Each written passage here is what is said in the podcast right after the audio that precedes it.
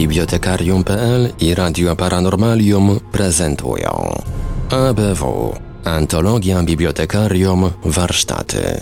Witamy wszystkich bardzo gorąco i serdecznie. Dzisiaj w pierwszy dzień świąt Zapraszamy do wysłuchania krótkiego, świątecznego, ale jednak e, ABW, Antologia Bibliotekarium Warsztaty. Przy mikrofonie i za starami technicznymi audycji jak zawsze Marek Sękiewelios, a po drugiej stronie połączenia internetowego są z nami jak zawsze gospodarze ABW Marek Żelkowski, Wiktor Żywikiewicz oraz Tomasz Wąs. Halo, halo Bydgoszcz. Halo, halo.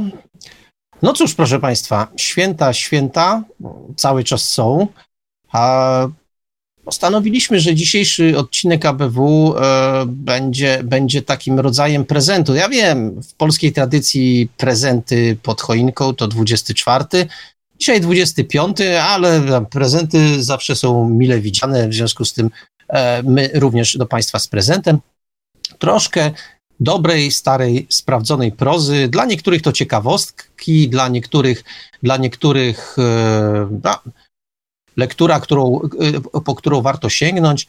E, poznacie Państwo, poznacie państwo taki zabytek literacki, a, który ukazał się jeszcze przed II wojną światową w Polsce, e, Podróż na Marsa. A ona się pierwotnie nazywała, nie wiem kto ten składnie, bo już wtedy składnia była troszkę inna, nazywało się to przed wojną Podróż na Mars. Tak sobie zażyczył e, tłumacz.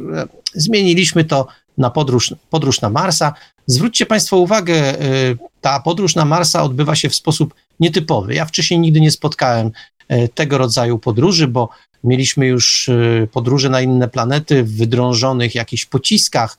Mieliśmy, tak jak u Lerouge'a, Gustawa Lerouge'a, mieliśmy podróż e, za pomocą, za pomocą takiej zupełnie, zupełnie innej technologii, jakiejś bardziej z ezoteryką związanej.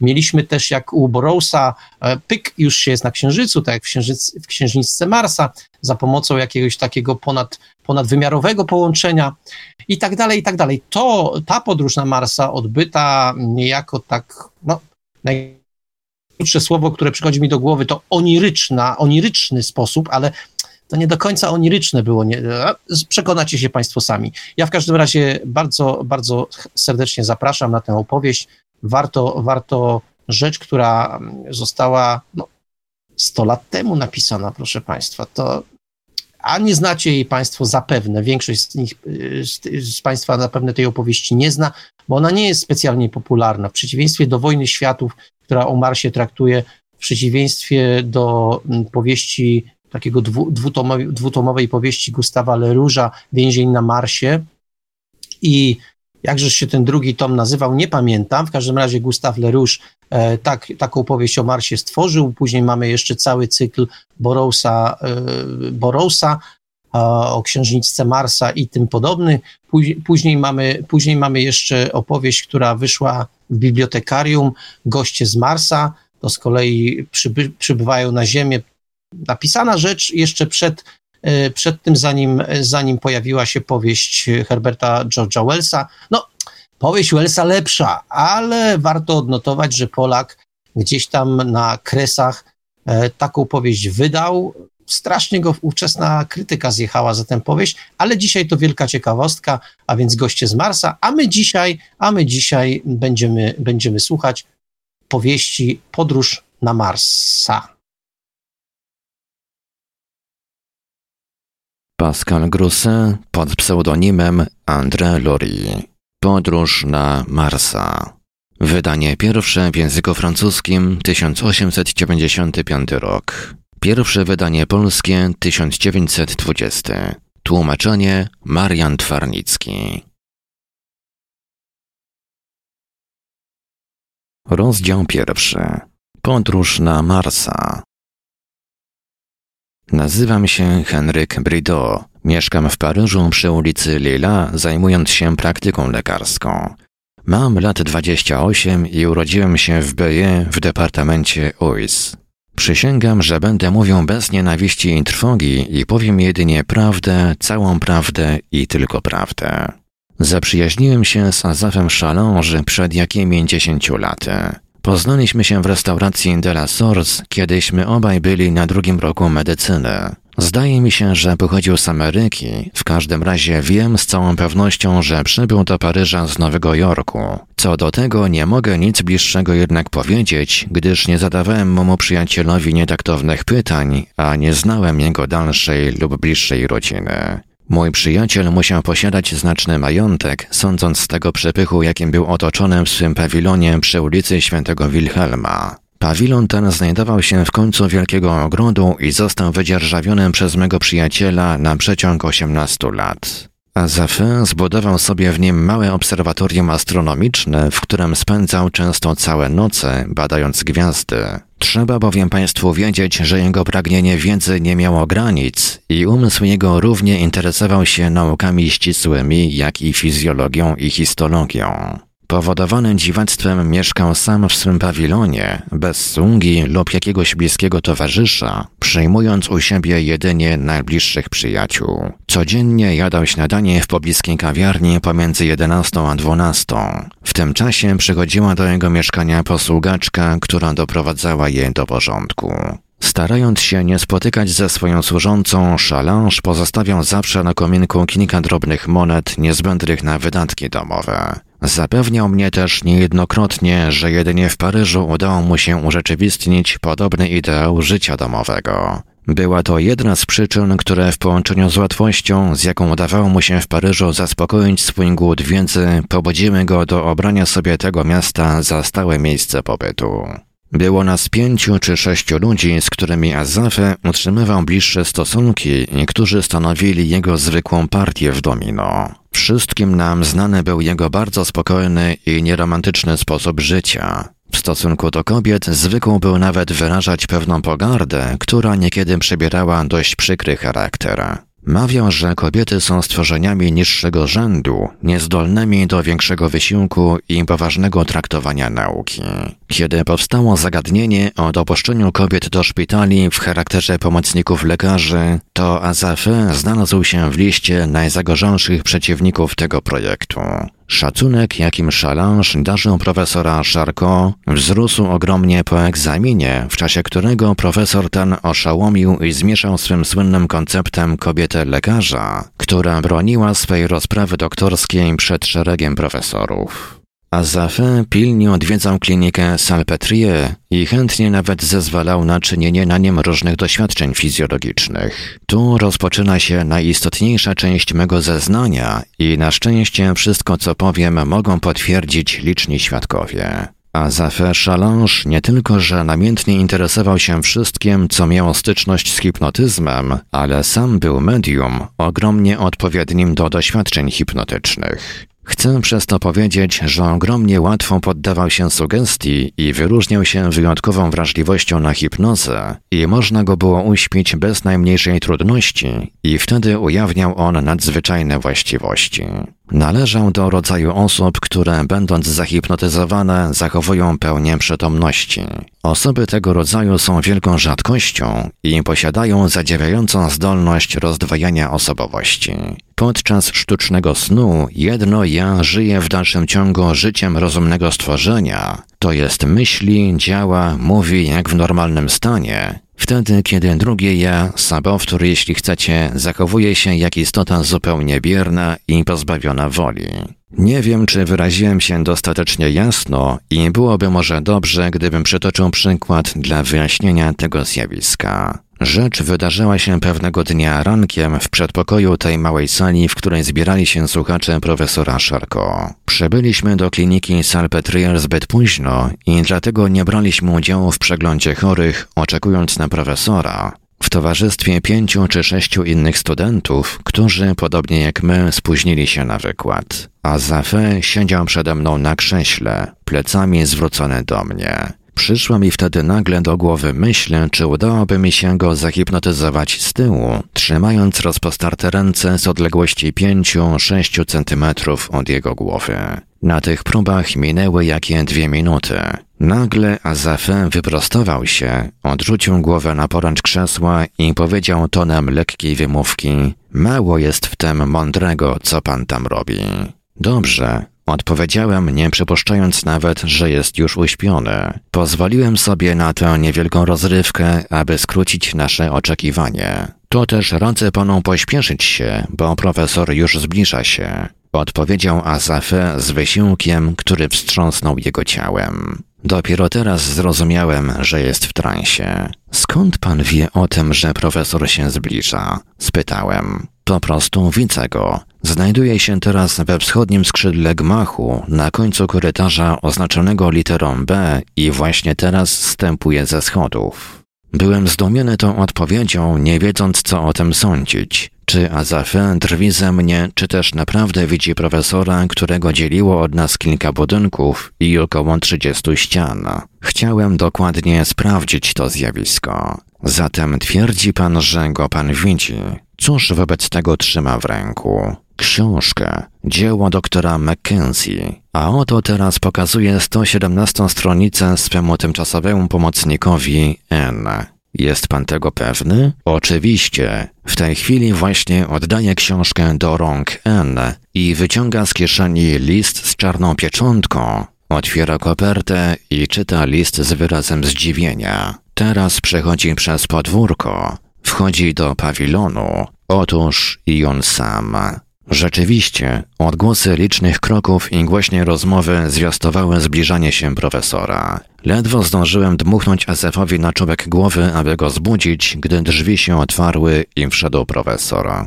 Doktor Szarką trzymał w ręku list z czarną obwódką, a jego pomocnik N właśnie zamknął książkę, która była, tak jak Azefe powiedział, dziełem Mackenzie, co łatwo mogłem sprawdzić, kiedy pomocnik profesora przechodził obok mnie. Spojrzałem na Challenge.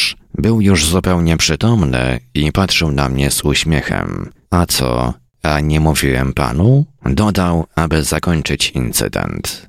Ludzie nieznający się na hipnotyzmie nie znajdą nic nadzwyczajnego być może w tej anegdocie, którą wybrałem z tysiąca podobnych. Ale w rzeczywistości jest to wprost bezprzykładny wypadek i co się mnie tyczy, to w życiu swoim nigdy nie udało mi się spotkać innego człowieka, który by przechodząc od snu do jawy i odwrotnie, zupełnie zachował przytomność i pamięć. Jako człowiek nauki wzdragam się nieco mówić tu o tej przesadzie, w jaką z łatwością wpadał Azafe, kiedy zdarzyło mu się opowiadać o swych zdolnościach medialnych. Ale moje opowiadanie byłoby niekompletne, gdybym nie powiedział i o tym. Zapewniał, nie myślcie bynajmniej, że się tym chwalił. Trzeba było być z nim na bardzo przyjacielskiej stopie, aby zdecydował się mówić o swych wrażeniach, że niekiedy w czasie snu hipnotycznego wyraźnie rozróżniał rozdwojenie swojej osobowości, tak że w rzeczywistości było wtedy dwóch azafów, jeden rzeczywisty, ziemski, śpiący w miejscu, gdzie go zastał sen hipnotyczny, drugi zaś niematerialny, przeźroczysty, nieważki, był jakby odbiciem ziemskiego azafa w lustrze. Ten drugi Azafe przenosił się w przestrzeń, oddzielając się od swojego ziemskiego pierwowzoru, z równą łatwością pokonywując odległość, jak i wszelkie przeszkody, które na drodze swej wędrówki napotykał. Temu rozdwojeniu swego ja zawdzięczał Azafe, według swego zdania, możność jasnowidzenia. Nie ma chyba potrzeby dodawać, że nie ręczę osobiście za prawdziwość tego wyjaśnienia. Dodam nawet, że według mego zdania to wyjaśnienie niczego właściwie nie wyjaśnia, i że mój rozum nigdy nie zgodzi się na możliwość podobnego rozdwojenia, ze stuprocentową pewnością nie dowiodą mi jego istnienia.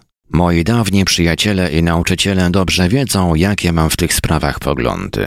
Jeśli wspominam tu o tej teorii Azafa, to jedynie dlatego, że w warunkach, jakie się wytworzyły, jest to moim obowiązkiem. Wszyscy, którzy mieli możliwość stykania się z Azafem, wiedzą, że odznaczał się miękkim charakterem i niezwykłą uprzejmością. Chętnie pozwalał na czynienie z nim różnych doświadczeń i nawet sam starał się wynaleźć nowe rodzaje eksperymentów, aby wspólnie ze mną badać swe nadzwyczajne zdolności. Najdziwniejszą jednak ze wszystkich rzeczy była jego zdolność zapadania w trans drogą samohipnozy. Zdolność, którą odznaczają się bardzo nieliczne media i którą udało się, o ile wiem, zaobserwować zaledwie u dwóch czy trzech osób. Wystarczyłoby, a Zafe zechciał tylko, a zasypiał natychmiast i budził się o ściśle z góry przez siebie oznaczonej godzinie. Nie tracił przy tym zupełnie przytomności i nabywał zdolności jasnowidzenia. Ostatnio staraliśmy się razem z Azafem wyjaśnić wpływ, jaki mają na jego mózg rozmaite trucizny, spożywane przezeń w różnych dosach. Co się tyczy wyglądu zewnętrznego, to Azafe, jak to mogliśmy sami zauważyć, wyróżniał się prawdziwie atletyczną budową ciała, a jego łagodne oczy harmonizowały doskonale ze szczerą i otwartą twarzą, która, gdy się uśmiechał, jaśniała blaskiem wspaniałych zębów. A teraz, po tym niewielkim wstępie, przystąpię bezpośrednio do tego, co stanowi istotę mojego opowiadania. Przed mniej więcej dziesięciu dniami, około godziny piątej po południu, przechodziłem przez podwórze Instytutu, gdy nagle spotkałem Azafa Szalanży, który, jak mi się zdawało, był w stanie silnego zdenerwowania. Mój przyjacielu, Powiedział, biorąc mnie pod rękę. Właśnie byłem obecny przy czytaniu memoriału Schiaparelliego, który odkrył kanały na Marsie. Jest to rzecz nadzwyczaj interesująca i nowa, ale niestety tak niekompletna. Pomyśl tylko, zrobiono kolosalny krok naprzód w poznaniu sąsiedniej planety, ale mimo to przędzie jeszcze bardzo wiele lat, zanim uda się nam nawiązać kontakt z mieszkańcami Marsa drogą sygnalizacji świetlnej. Znajduję, że jest to haniebne dla ziemskiej ludzkości. Czy nie zgadzasz się z moim zdaniem? Jak to? Znamy Marsa już prawie równie dobrze jak nasze pięć palców. Wiadoma jest nam jego masa, gęstość, grawitacja na jego powierzchni, wiemy, że są tam morza i cały szereg kontynentów wzdłuż równika. Na Marsie jest atmosfera podobna do naszej, ziemskiej, dwa księżyce, lody podbiegunowe topniejące wiosną i znów powracające jesienią, Rok na Marsie jest dwa razy dłuższy od naszego, ale pory roku są takie same jak na Ziemi.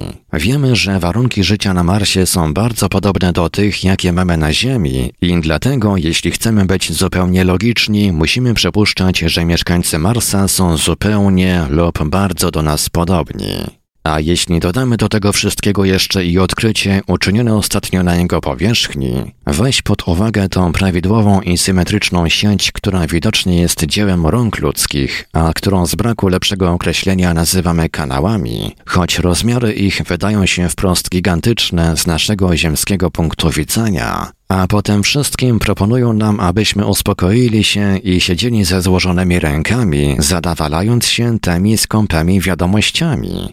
Nie, panowie, słuchaj, mój przyjacielu, ten stan oburza mnie, a wobec tego, że udało mi się złapać cię, to podam ci projekt, jaki zrodził się w mojej głowie. Azafę był widocznie wzburzony i starałem się nie przeszkadzać mu w swobodnym wypowiadaniu swych myśli. Mam straszne pragnienie, ciągnął dalej i chętnie wypiję szklaneczkę absyntu, co jak wiesz rzadko mi się przytrafia. Przejdźmy się do Café Regence, będzie nam tam wygodniej porozmawiać. Przybywszy do kawiarni, zażądaliśmy napoi chłodzących, ale wbrew memu oczekiwaniu Azafé nie wrócił już do tematu, który tak go wzburzył przed kilku minutami. Widać było, że jest całkowicie pochłonięty swymi myślami i z roztargnieniem dzielił się ze mną wrażeniami z ostatniej premiery teatralnej i posiedzenia parlamentu. Gdzie dzisiaj jesz kolację? spytał mnie nagle. Jeśli chcesz, spędzimy razem wieczór. Będę ci mógł także zademonstrować kilka nowych, ciekawych rzeczy. Zgodnie z życzeniem Szalange zjedliśmy obiad i około godziny ósmej wieczór, paląc świetne cygaro, zwolna poszliśmy w kierunku domu Azafa przy ulicy Świętego Wilhelma. W gabinecie oczekiwały na nas miękkie fotele, w których też natychmiast zagłębiliśmy się. Teraz nadszedł już czas, abym cię wtajemniczył w mój projekt. Odezwał się Azafa. Wiesz, że kazałem zbudować sobie kopułę, w której znajduje się teleskop, zupełnie zdatny do przeprowadzenia obserwacji astronomicznych. Jeśli chcesz zobaczyć Marsa w całej jego krasie, to korzystaj z okazji.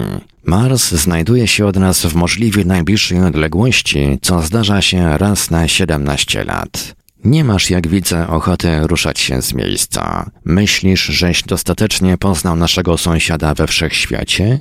Niechże tak będzie. To nieważne. Najważniejszym jest to, abyś spełnił ściśle to, o co cię będę prosił. Więc zatem, kochany doktorku, że postanowiłem natychmiast udać się na Marsa i nie zmienię swego zamiaru.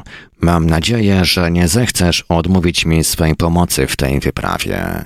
Wtedy tylko będę mógł dać Ci określoną odpowiedź, jeśli będziesz łaskaw wyjaśnić mi, na czym ma polegać moja pomoc. Odpowiedziałem z pewnym rozdrażnieniem, gdyż zdawało mi się, że mój przyjaciel miał zamiar zadrwić ze mnie. Znasz doskonale moje zdolności hipnotyczne, ale na pewno nie wiesz, bo ukrywałem to przed tobą starannie, że niewielka dawka zastrzyknięta morfiny podwaja, a nawet zwiększa czterokrotnie moją zdolność poddawania się sugestii w czasie transu. W tych wszystkich wypadkach, w których tak zachwycałeś się moim jasnowidzeniem, byłem właśnie pod wpływem morfiny. Otóż zrobię sobie dwa lub trzy zastrzyki, po czym zapalę cygaro, aby dać czas morfinie na działanie. Za kwadrans rozpoczniemy doświadczenie, to jest uśpisz mnie ze zwykłą swą maestrią, a kiedy popadnę już w trans, to powiesz mi po prostu Azafie porzuć ziemię. Niech ją porzuci ta nieuchwytna, nieważka część twojego ja, która stanowi jakby niewidoczną kopię ziemskiego Azafa, dla której nie masz ani odległości, ani przeszkody. Udaj się na Marsa, korzystając z jednego z tych promieni światła, jakie nam posyła. Rozwiąż zagadkę tajemniczych kanałów, które niepokoją tyle ziemskich umysłów, a potem wróć do nas, kiedy nadejdzie czas i opowiedz nam to, co ci się uda zobaczyć. Jak ci się podoba mój pomysł? W każdym razie wydaje mi się dość oryginalny. Odpowiedziałem. Pytanie tylko, jakie przyniesie wyniki. To już moja sprawa. Odpowiedział Azafe z najpoważniejszym wyrazem twarzy. Dostaniemy tą drogą wiadomości o Marsie, jakich nam teraz brak. Rzecz jest jasna jak dzień. Możemy to łatwo sprawdzić i będziemy mieli wtedy sumienie zupełnie czyste. Odpowiedziałem wstając, aby uśpić Azafa siedmiu czy ośmiu ruchami, jak to często zwykłem robić. Poczekaj chwilkę, wykrzyknął. Bądźmy systematyczni. Daj mi czas zastrzyknąć sobie morfinę oraz powiedzieć kilka słów o tym, jak ma się wszystko odbyć. Mówiąc to, wydobył ze swej kieszeni niewielki futerał z przyrządami chirurgicznymi. Wyjął z niego wszystko niezbędne do zastrzyku morfiny i zrobił sobie dwa lub trzy ukłucia w rękę. Czy rozumiesz dobrze, ciągnął zapalając drugie cygaro, że mamy dokonać eksperymentu, który jest niezwykły. Mars nie znajduje się na końcu ulicy Świętego Wilhelma i nawet posuwając się z szybkością światła, nie liczę, abym się w kilka minut tam dostał. Podróż zajmie bardzo dużo czasu, a przecież i po przybyciu na miejsce muszę się rozpatrzyć w sytuacji. Na całość doświadczenia potrzeba będzie, według mego zdania, około 20 godzin.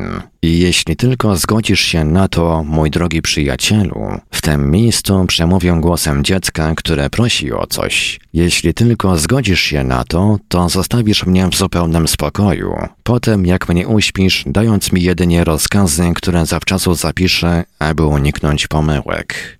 Zgasisz lampę, Opuścisz moje mieszkanie, przekręciwszy dwukrotnie klucz w zamku, jak czynię zawsze sam, kiedy chcę, aby mi nie przeszkadzano, i nie będziesz się mną więcej zajmował w ciągu, powiedzmy, 23 godzin. Jutro o siódmej wieczór wrócisz, poddasz mnie szczegółowemu badaniu i obudzisz mnie, skoro ci podam wszystkie szczegóły mojej podróży. Potem pójdziemy wspólnie na obiad. Cóż mogłem powiedzieć na ten program? Tyle razy urządzaliśmy z szalarzem najdziwaczniejsze eksperymenty i zawsze się nam udawały. Nie miałem żadnego powodu odmówić mu swej pomocy w tej nowej jego fantazji. Prostym kiwnięciem głowy wyraziłem zgodę na jego prośbę. Przewidzieliśmy wszystko do najdrobniejszych szczegółów. A doprowadził swoją ostrożność do tego, że własnoręcznie napisał na kawałku kartonu Wyjechałem na dwa dni, nie trzeba sprzątać mieszkania i powiesił kartkę na drzwiach wejściowych. Sformułował także starannie rozkazy, jakie miałem mu dać, kiedy zapadnie w sen hipnotyczny. Zresztą podam Państwu dosłownie to, co napisał własnoręcznie na kartce. Znalazłem ją na tym samym miejscu na stole, gdzie zostawiłem ją, wykonawszy wszystkie zlecenia Asafa. Dołączę ją do mego opowiadania. Wszystko odbyło się tak, jak ustaliliśmy to z Szalanż. Azafy wygodnie usadowił się w klubowym fotelu na wprost swego teleskopu. Uśpiłem go jak zwykle z wielką łatwością. Musiałem jedynie nieco poprawić jego pozę, aby budząc się nie odczuł fizycznego zmęczenia. Po czym wolno zacząłem zadawać mu pytania zawczasu przez niego napisane. Azafie, czy mnie słyszysz? Tak, mój kochany doktorze, już rozpocząłem swą podróż. Czy chcesz pozostać w tym położeniu do jutra? Tak, mój przyjacielu. Zatem idę do domu. Do widzenia, mój drogi Azafie. Śpij spokojnie i szczęśliwej podróży. Po tej rozmowie zgasiłem lampę, cicho opuściłem pokój, zamknąłem drzwi, przekręciwszy dwukrotnie klucze w zamku i udałem się do swego mieszkania. Byłoby kłamstwem, jeśli bym starał się wmówić w was, drodzy czytelnicy, że spokojnie przespałem tę noc, a na drugi ranek nie miałem ochoty pójść i popatrzeć, co robi Asafę. Nie będę twierdził, że nie odczuwałem niepokoju, a w każdym razie choćby ciekawości, ale zobowiązałem się do przestrzegania pewnego programu. Obiecałem, że przed wieczorem nie zajdę do mieszkania szaląża i zdecydowałem za wszelką cenę dotrzymać mej obietnicy. Na pewno też dotrzymałbym jej, gdyby mi na to starczyło sił, ale muszę być otwartym i szczerym. O szóstej wieczór nie wystarczyło mi już cierpliwości. Owładnęła mną straszna chęć dowiedzenia się o wynikach tego eksperymentu, godnego uwagi ze względu na całkowitą swą nowość i zdecydowałem się na skrócenie o całą godzinę czasu, jaki dzielił mnie od oznaczonego terminu. Wszedłszy do gabinetu Azafa, przekonałem się, że od dnia wczorajszego nie nastąpiły w pokoju żadne zmiany. Szalanż ani na jotę nie zmienił swej pozy w krześle. Oddech jego był równy i zupełnie spokojny, a puls normalny. Spojrzałem na zegar i mimo całej niecierpliwości dopiero wtedy podszedłem do Azafa, kiedy wybiła siódma godzina. Czy słyszysz mnie? Zwróciłem się do niego, ściskając równocześnie jego kciuki w swych rękach. Ciało jego drgnęło, niespokojnie poruszył się na fotelu, mrucząc słowa bez związku i widocznie nie miał ochoty odpowiadać na moje pytania. Ale nastawałem na to tonem rozkazującym, do którego należy zawsze uciekać w podobnych wypadkach i Azafę zdecydował się wreszcie przemówić. Uczyłem się nieco stenografii jeszcze wówczas, gdy byłem studentem szkoły medycznej i doskonale władam nią dla własnej potrzeby. Pozwoliło mi to dosłownie zapisać opowieść mego przyjaciela i w tej postaci przekazuję ją wam, drodzy czytelnicy.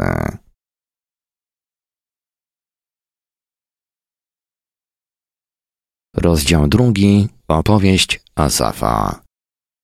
Mój przyjacielu, wierz mi, że muszę skoncentrować całą swoją odwagę, aby dotrzymać danego ci słowa i podzielić się z tobą swymi wrażeniami. Tak mi tu dobrze i ziemia ukazuje mi się stąd w całej swej nędzy. Ale cóż mam zrobić? Żądasz i jestem posłuszny. Podróż moja skończyła się szczęśliwie i trwała według moich obliczeń 2 godziny i 27 minut. Osiągnąwszy wyższe warstwy atmosfery, poczułem niejakie niedomaganie, zawrót głowy i duszności. Była chwila, kiedy cierpienie opanowało mnie i mogłem się porównać z karpiem, którego wyniesiono z wody. Ale wszystko to minęło dość szybko i wkrótce osiągnąłem przestrzeń absolutnej pustki, w której nie ma mowy o niewolniczych warunkach bytu ziemskiego. Pierś moja przestała oddychać, serce bić, puls zatrzymał się. Korzystając z usług promienia słonecznego, moje wewnętrzne ja zrzuciło z siebie więzy niewoli materialnej i unosiło się coraz wyżej i wyżej. W dole u moich nóg widniała ogromna kula ziemska, której wypukłość można już było zauważyć, ale z ledwością odróżniałem niewyraźne linie kontynentów, loty polarne i blaski nieprawidłowych form, które były morzami. Ponad moją głową Mars rósł zwolna. Początkowo wydawał się nie większym od pomarańczy, potem osiągnął wielkość arbuza i wreszcie swoimi rozmiarami zaczął przypominać dynię. Ale oto ogarnia mnie straszne zmęczenie, zmysły tępieją i tracę przytomność. Kiedy wraca mi przytomność, czuję, że jestem pogrążony w obcej dla mnie atmosferze. Czyste i pachnące powietrze ochładza moje rozpalone czoło. Czuję, że podtrzymuje mnie jakieś miękkie i przeźroczyste ciało, pełne tajemniczego półświatła. To jutrzenka cudnego dnia rozpoczynającego się na drugiej planecie. Tak, zbliżam się. Nie ma co do tego żadnej wątpliwości. Zbliżam się do Marsa. Jakże uroczysta jest ta chwila. Chwilę wpatruję się w sklepienie niebios, na ciemnym tle których tysiączne światy świecą tajemniczym blaskiem. Odwróciwszy głowę, zobaczyłem cudowną planetę, która błyszczała na niebie jak ogromny brylant. Poznałem naszą Ziemię. Niewypowiedziane wzruszenie ogarnęło mnie na widok promienistej gwiazdy, na której rozpoczął się mój byt. Po czym wzrok swój skierowałem na Marsa. Obydwa jego księżyce widoczne były ponad horyzontem i wydawały mi się ogromne, gdyż znajdowałem się w ich pobliżu. Na niebieskim tle nieba podobne były do olbrzymich kół, białych i pełnych blasku. Noc już minęła i słońce unosiło się nad horyzontem. Obydwa księżyce bladły coraz bardziej i wkrótce znikły zupełnie. Gwiazdy gasły jedna za drugą, a ja zbliżałem się coraz bardziej do powierzchni Marsa, który wyglądał teraz jak ogromna kula zakrywająca nad mą głową prawie całe niebo. Jeszcze minuta i osiągnąłem cel swej podróży. Zawrotna szybkość, z jaką posuwałem się w czasie swej podróży, zwiększyła się jeszcze i uczucie strachu nie do opisania, jakie garnęło mnie, zmusiło do zamknięcia oczu. Wyciągnąłem ręce przed siebie, aby zaczepić się o cośkolwiek, a nogi poczęły poruszać się jak u człowieka tonącego. I ciężko spadłem na ziemię, czyli raczej na Marsa. Byłem tak ogłuszony upadkiem, że długo leżałem nieprzytomny. Ocknąwszy się sądlenia, chciałem wstać, ale ku wielkiemu swemu niezadowoleniu przekonałem się, że było to rzeczą prawie niemożliwą. Upadłem tak nieszczęśliwie, że lewa noga została przygnieciona ciężarem mego własnego ciała. Trudno mi było zorientować się, czy jest złamana, czy po prostu tylko zwichnięta, ale w każdym razie przy najmniejszym poruszeniu odczuwałem w niej ból bardzo dotkliwy.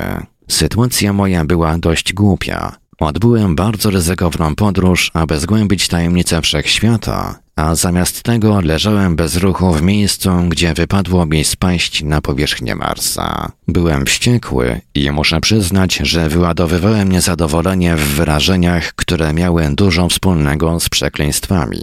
Nie sądź mnie jednak zbyt surowo. Po pierwsze byłem zły, a w gniewie człowiek rzadko namyśla się nad doborem słów, a po drugie przecież mieszkańcy Marsa nie byli i tak w stanie zrozumieć tego, co mówił. Dlatego też nie ryzykowałem, że obrażę czyjąś delikatność, dając upust gniotącej mnie złości. I rzeczywiście, po tym wybuchu doznałem uczucia wielkiej ulgi. Byłem co prawda skazany na bezruch, ale nic nie przeszkadzało mi obracać głową i obejrzeć dokładnie okolice, co też pośpieszyłem zrobić. Już poprzednio, zbliżając się do Marsa, zauważyłem, że kontynenty jego nie były morzami, a tworzyły szeroki pas wokół równika planety. Pozostała przestrzeń w dół i w górę od równika zajęta była przez morza. Na równiku grunt wydawał mi się znacznie płodniejszy, ale pod biegunem błyszczały lody, podobne do olbrzymich luster. Dzięki szczęśliwemu zbiegowi okoliczności upadłem na ląd. Z drżeniem myślałem o tym, co by się ze mną stało, gdybym spadł głową w dół do jednego z tych wielkich oceanów. Krew stygnie mi w żyłach na samą myśl o tym. Cudowne lato panowało na tej półkuli Marsa, na którą upadłem. Nigdy jednak nie przypuściłbym nawet, że tutejsze powietrze okaże się dla mnie tak odpowiednie i przyjemne. Rzeczywiście, Mars znajduje się na takiej odległości od Słońca, że mogłem oczekiwać chłodów nawet podczas lata. Myślałem, że blade promienie Słońca, jakie tu dochodzą, nie przenoszą z sobą żadnego ciepła, że chłód stąd wynikły fatalnie odbija się na stanie roślinności i że dlatego znajdę na Marsie jedynie nędzne mchy i liszaje.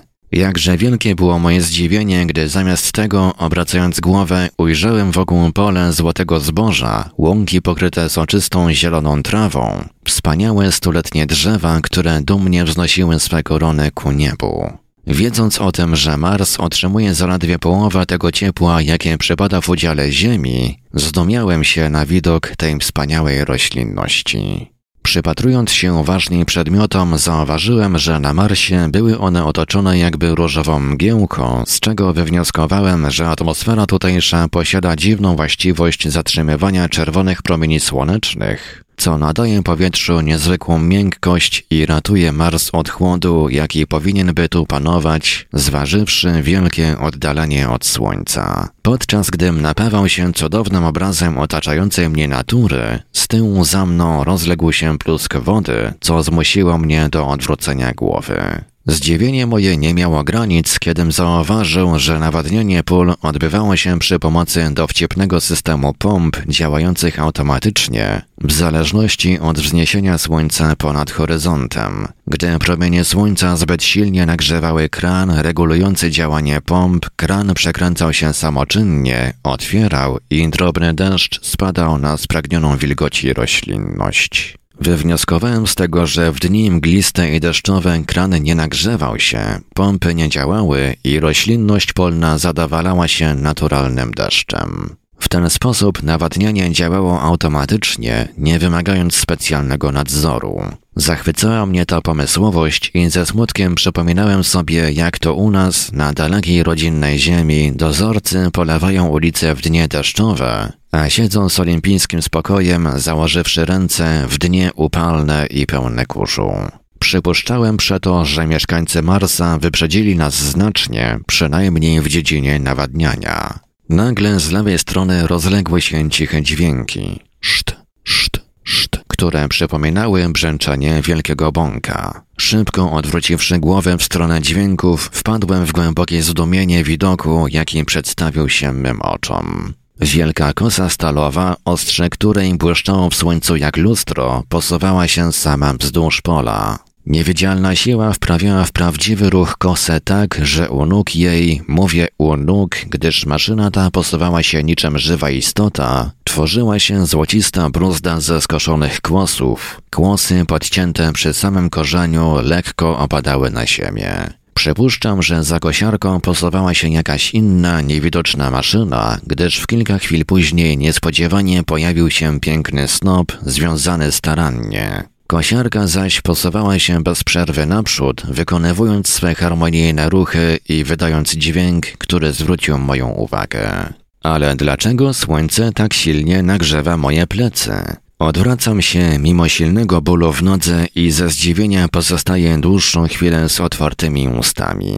Blisko miejsca, gdzie upadłem, stał piec ogromnych rozmiarów, naładowany opałem, który teraz właśnie zapalił się. Dzięki całemu skomplikowanemu systemowi szkieł zapalających, które koncentrowały na nim ciepło słoneczne. Pókim się zapytywał w duchu, do czego mógłby służyć podobny piec, ukazała się za niego jakaś wysoka maszyna, która chwytała świeżo zrzęte snopy i wymłóciwszy ziarno, zmyła je na mąkę, którą przesyłała do następnej maszyny. Ta z kolei rozrabiała z mąki ciasto, z którego wytwarzała bardzo apetyczne bułeczki. Bułeczki wskakiwały niczym na komendę na blachy, wraz z którymi znikły we wnętrzu pieca piekarskiego, skąd pojawiały się już całkowicie gotowe do spożycia. Kimże byli ci ludzie, którzy umieli zaprzęgać w ten sposób do pracy siły przyrody? Pytałem się pełen zdumienia. Kiedy pieczywo było już gotowe, usłyszałem szum jakiejś nowej maszyny. Rozwarł się otwór w piecu, z którego poczęły się sypać złociste bułki do wielkich koszów, oczekujących jakby z niecierpliwością na swój ładunek.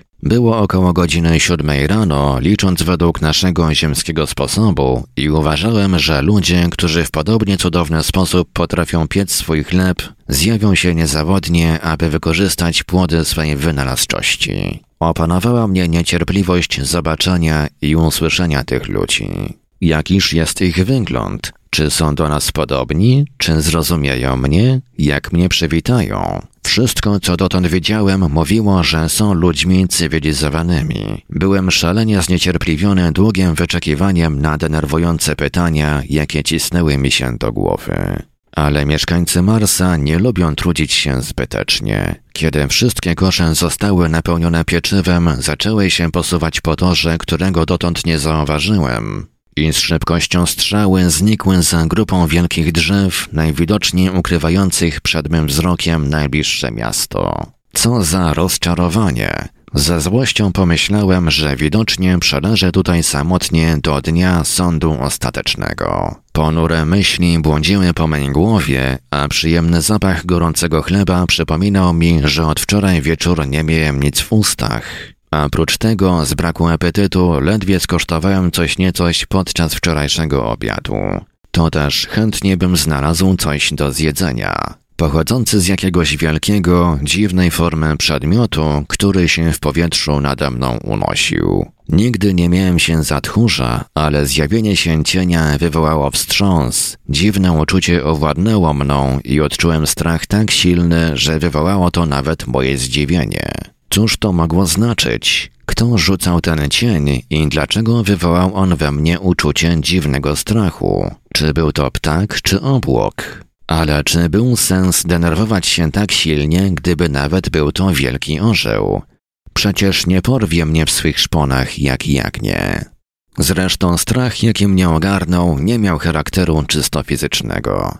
Był to raczej jakiś paraliż mózgu, który boi się zobaczyć, zobaczyć co? Jakiś ogromny i wstrętny przedmiot, na widok którego zmrozi mnie przerażenie i umrę z wrażenia. Ale zanim miałem podnieść wzrok na tajemniczy przedmiot, postanowiłem uspokoić i przeczekać, aby serce przestało silnie bić w mych piersiach. Cień znieruchomiał. Stworzenie wiszące nade mną w powietrzu posiadało dwa wielkie skrzydła, o kształcie których mogłem sądzić z cienia widniejącego na piasku. Nagle usłyszałem szelest tkaniny jedwabnej. Ono zaczęło opuszczać się na ziemię i zatrzymało się o kilka kroków ode mnie. Przemogłem się, mężnie spojrzałem w górę i oniemiałem ze zdziwienia i zachwytu.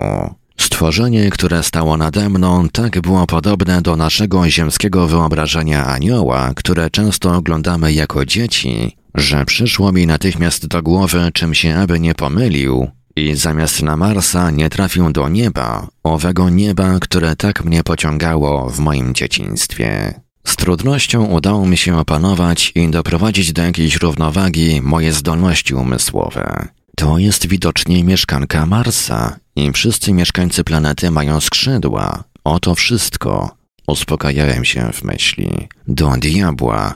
Oto są szczęśliwcy, którzy naprawdę mogą pochwalić się swoją organizacją. Myśląc o tym, z zachwytem patrzałem na piękną istotę zamieszkującą nieznane krainy. Była to młoda dziewczyna, mogąca mieć około dwudziestu lat, zgrabna i czysta. Białe, szerokie ubranie z miękkiej i giętkiej tkaniny opadało wykwintnymi fałdami. Z lekka skłoniła swą główkę w moją stronę, tak że mogłem zobaczyć jej cudną, boskiej piękności twarzyczkę. Wspaniałe blond włosy błyszczały wokół jej białego czoła, a rysy twarzy przypominały starożytną boginię. Na pięknych ustach nie znać było nawet śladu uśmiechu, tak żem się poczuł nieswojo pod spokojnym i poważnym wejrzeniem jej pięknych oczu, czystych i chłodnych jak woda górskiego potoku. Biała wstążka, jaką miała przewiązane czoło, podtrzymywała jedwabiste loki. Za plecami cudnego zjawiska srebrzystym blaskiem trzepotały dwa ogromne białe skrzydła. Nie wytrzymałem jej wzroku i opuściłem oczy, co jednak nie przeszkodziło mi zauważyć cudownej barwy jej ciała, a ubranie, rozcięte z boku prawie do kolan, pozwalało mi widzieć i nóżkę, na widok której bladłyby wszystkie ziemskie Wenery. Naprawdę była to cudowna mieszanina Wenery, Diany, Anioła i kwitnącej młodości. Była to istota niezwykła, przepiękna, boska, Opierając się jedną ręką na złotej lasce, spoglądała na mnie poważnym, obojętnym i trochę dumnym wzrokiem, w którym przebijała zaledwie odrobina ciekawości. Kim pan jest? spytała wreszcie. Ku wielkiemu swemu zdumieniu doskonale ją zrozumiałem, choć przemówiła do mnie obcym językiem. Podczas gdy starałem się zdać sobie sprawę z tego dziwnego zjawiska, Marsjanka powtórzyła swe pytanie nieco głośniej po francusku, po angielsku, po hiszpańsku i jeszcze w kilku ziemskich językach. Milczałem, jak osioł upojony muzyką jej srebrnego głosu. Często potem żałowałem, że od pierwszej chwili zaprezentowałem się w tak niepochlebnym świetle. Wyobraź mnie sobie z otwartymi szeroko ustami, wywróconymi oczami, bez ruchu, jak kłoda leżącego na ziemi. Miałem na pewno dość głupią minę, nie mówiąc już o tym, że nasz ziemski ubiór wydał mi się w tej chwili okropnie kusy i szpetny. Moje krótko ostrzyżone włosy, mój kostium w kratę, moje szerokie kamasze, wszystko pokryte kurzem, które powstał przy moim upadku, Słowem muszę przyznać, że wrażenie, jakie mogłem uczynić na mojej nieznajomej, nie mogło być korzystne. Nigdy jednak przecież nie mogłem się oskarżać na swą powierzchowność, a jeśli wierzyć mojej mamce, to zadziwiałem cały świat swą pięknością od pierwszej chwili owego szczęśliwego dnia, kiedym ujrzał światło dzienne. Ale w porównaniu z podobnie cudną istotą, sam wydawałem się sobie jakimś nieszczęsnym i wstrętnym stworzeniem. W tej chwili byłbym chętnie zapadł się pod ziemię i wobec tego nie zdziwisz się, gdy powiem, że w dalszym ciągu milczałem jak zaklęty. Znudzona najwidoczniej tym milczeniem, cudna córka Marsa zbliżyła się do mnie i bez żadnej ceremonii dotknęła mego podbródka swoją złotą laseczką, co zmusiło mnie do podniesienia nieco głowy. Czy pan jest niemy? Spytała w języku, w jakim zadała mi już swe pierwsze pytanie, języku, który był mi obcy, a jednocześnie zupełnie zrozumiały. Zachwyt pozbawił mnie możliwości mówienia. Wykrzyknąłem w zapale szczerości, uśmiechając się mile. Aha, odpowiedziała spokojnie. Skąd to pan przebywa? Wprost z ziemi. Odpowiedziałem z obojętnością, myśląc, że zdziwię ją tym. A więc wreszcie udało się im znaleźć środki do nawiązania kontaktu z nami. Spokojnie spytała piękna Marsjanka. Im nic nie udało się znaleźć, wykrzyknąłem gorąco. To ja z doktorem Brido odważyliśmy się zrobić doświadczenie, o którym szerzej opowiadać nie byłoby teraz na miejscu. Hipnotyzm należy do nowych nauk. Nowych? Przerwała Marsjanka, podnosząc brwi, co nadało jej oczom wyrażenie najwyższej pogardy. To już kilkaset tysiącleci, odkąd już nie zajmujemy się hipnotyzmem. Możesz sobie wyobrazić, jak głupią minę zrobiłem przy tej uwadze. Dlaczego pan leży? Ciągnęła swe badanie. Chciałbym bardzo wstać, ale nie mogę. Przeciw losowi nic nie można zrobić. Upadłem tak nieszczęśliwie, że zwichnęłem, a może i złamałem nogę i boli mnie teraz okropnie. Aj, Wykrzyknąłem nagle, zagryzłszy wargi, ale starając się wywołać na swej twarzy uśmiech męczennika. Nie traciłem jeszcze nadziei na wzruszenie jej serca swym wielkim cierpieniem, które znosiłem po bohatersku. Naprawdę, nie bardzo to przyjemne, ale co robić? Trzeba przystosować się do okoliczności. Odpowiedziałem z udaną wesołością. A po cóż znosić cierpienia? spytała chłodno. Po co? Czy nie umie pan uniknąć cierpień? Szczerze mówiąc, nie. A pani? Spytałem tonem, który mnie samemu wydał się nieco za ostry. Przyznam, że zaczynała mnie drażnić zimna krew, z jaką odnosiła się do moich cierpień i nie boję się nazwać rzeczy po imieniu do bohaterstwa, z jakim je znosiłem. Wystarczy, abym zachciała, a cierpienia nie będą dla mnie istniały. Spokojnie odpowiedziała piękna Marsjanka, zbliżając do ust piękną kryształową gwizdawkę, która wisiała u jej pasa. Następnie oparła się wdzięcznie na swej złotej lasce, nie mówiąc ani słowa, widocznie oczekiwała na coś. Jej obojętność drażniła moją ambicję, nie mogłem jednak odmówić sobie przyjemności, by chociaż ukradkiem nie napawać się jej wspaniałą pięknością. Ale gdybym nawet patrzył jej wprost w oczy, nawet wtedy nie wywołałbym jej zmieszania. Zachowywała się tak, jakby zupełnie zapomniała o moim istnieniu.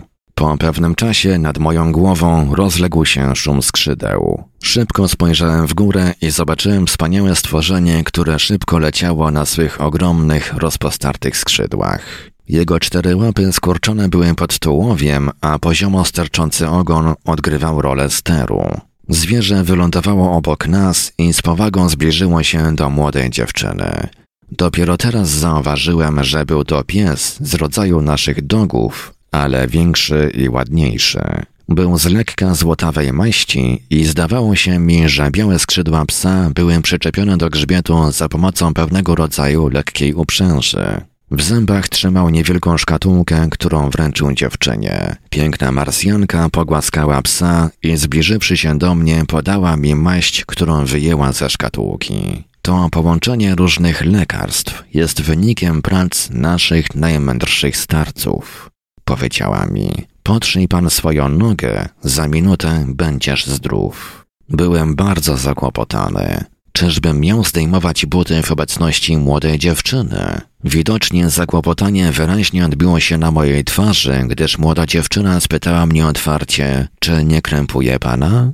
Po czym odwróciła się ode mnie i pewnymi krokami oddaliła się w stronę grupy drzew, za którą znikła w towarzystwie swego psa. Raczej zerwałem niż zdjąłem but i skarpetkę. Zakasawszy spodnie, zacząłem z gorączkowym pośpiechem wcierać maść. Była ona zielonkawego koloru i wydawała bardzo przyjemny zapach, a w działaniu okazała się po prostu cudowną. Zgodnie z tym, co mówiła piękna nieznajoma, wystarczyło kilka minut, aby opuchlizna zeszła, zaczerwienie ustąpiło i noga przestała mi dolegać. Skoczyłem na równe nogi i szybko włożywszy z powrotem but, pędem pobiegłem w ślad za moją cudną wybawęczynią. Udało mi się dogonić ją przy zakręcie do lasu. Moje pierwotne przypuszczenia potwierdziły się całkowicie, gdyż w niedalekiej odległości od lasu widać było miasto, które na pierwszy rzut oka zdumiało mnie swymi rozmiarami. Ale lepiej przyjrzawszy się widokowi, jaki rozpościerał się przed mymi oczyma, przekonałem się, że swój wielki wygląd miasto to zawdzięczało zręcznemu rozplanowaniu. Poszczególne ogromne domy o przepięknej architekturze ginęły w otaczających je ogrodach, które nadawały im charakter will ukrytych w gęstym lesie. Dym i wyziewy fabryk nie zatruwały powietrza wielkiego miasta. Wesołe gaje i płodne pola ciągnęły się do samych murów miasta i zlewały się z jego ogrodami. Podziwiając uprawne pola, na próżno szukałem na nich robotników zajętych pracą. Nigdzie ich nie było i za człowieka pracowały maszyny pięknego wyglądu i doskonałe w pomyśle i wykonaniu. Gdzie niegdzie widać było stada zwierząt domowych, ale i one nie pracowały, a spokojnie pasły się na zielonych łąkach. Na nasze spotkanie biegł piękny, gniady koń. Przyszło mi do głowy, że może on stratować młodą dziewczynę swymi kopytami i dlatego rzuciłem się naprzód, aby zastawić ją swym ciałem. Ale moje bohaterstwo na nic się nie zdało, gdyż koń podszedł spokojnie do dziewczyny, wyciągając łeb w oczekiwaniu pieszczoty, po czym poszedł z nią przyjacielsko wąchając jej włosy. W zachowaniu się konia i psa było tak mało cech zwierzęcych, że raczej przypominały bliskich przyjaciół dziewczyny. Idąc za nią zdążyłem zauważyć, że pola poprzecinane były we wszystkich kierunkach kanałami, wyłożonymi marmurem, po którym płynęła krystalicznie przeźroczysta woda. Kiedy zbliżałem się do Marsa, zdumiał mnie absolutny brak na nim rzek i gór.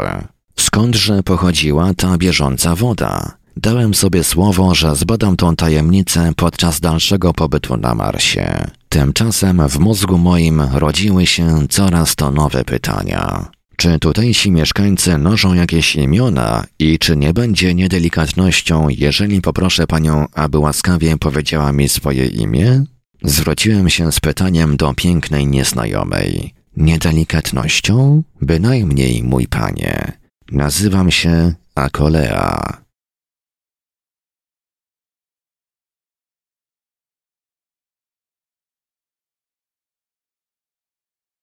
Rozdział trzeci. Akolea. Przepraszam, ale jakim językiem przemawia pani do mnie?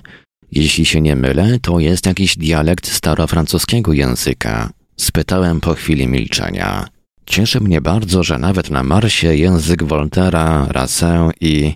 Niechże pan nie trudzi się dalszym wyliczaniem. Przerwała piękna Akolea. Nie mówię po francusku. Pani nie mówi po francusku? Powtórzyłem w zdumieniu. Ale w takim razie jak mam wyjaśnić fakt, że panią świetnie rozumiem?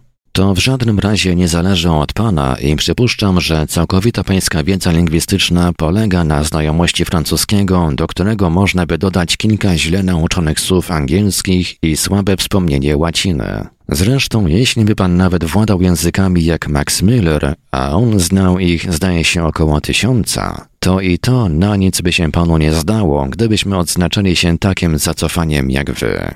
Ale koniec końcem, Odpowiedziałem z niedowierzaniem.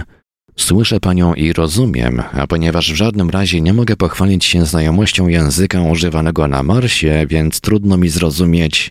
Rzeczywiście? W takim razie spróbuj pan powtórzyć choćby jedno zdanie z tych, które teraz wymawiam. Ale przecież to jest takie proste. Ile tylko pani zapragnie.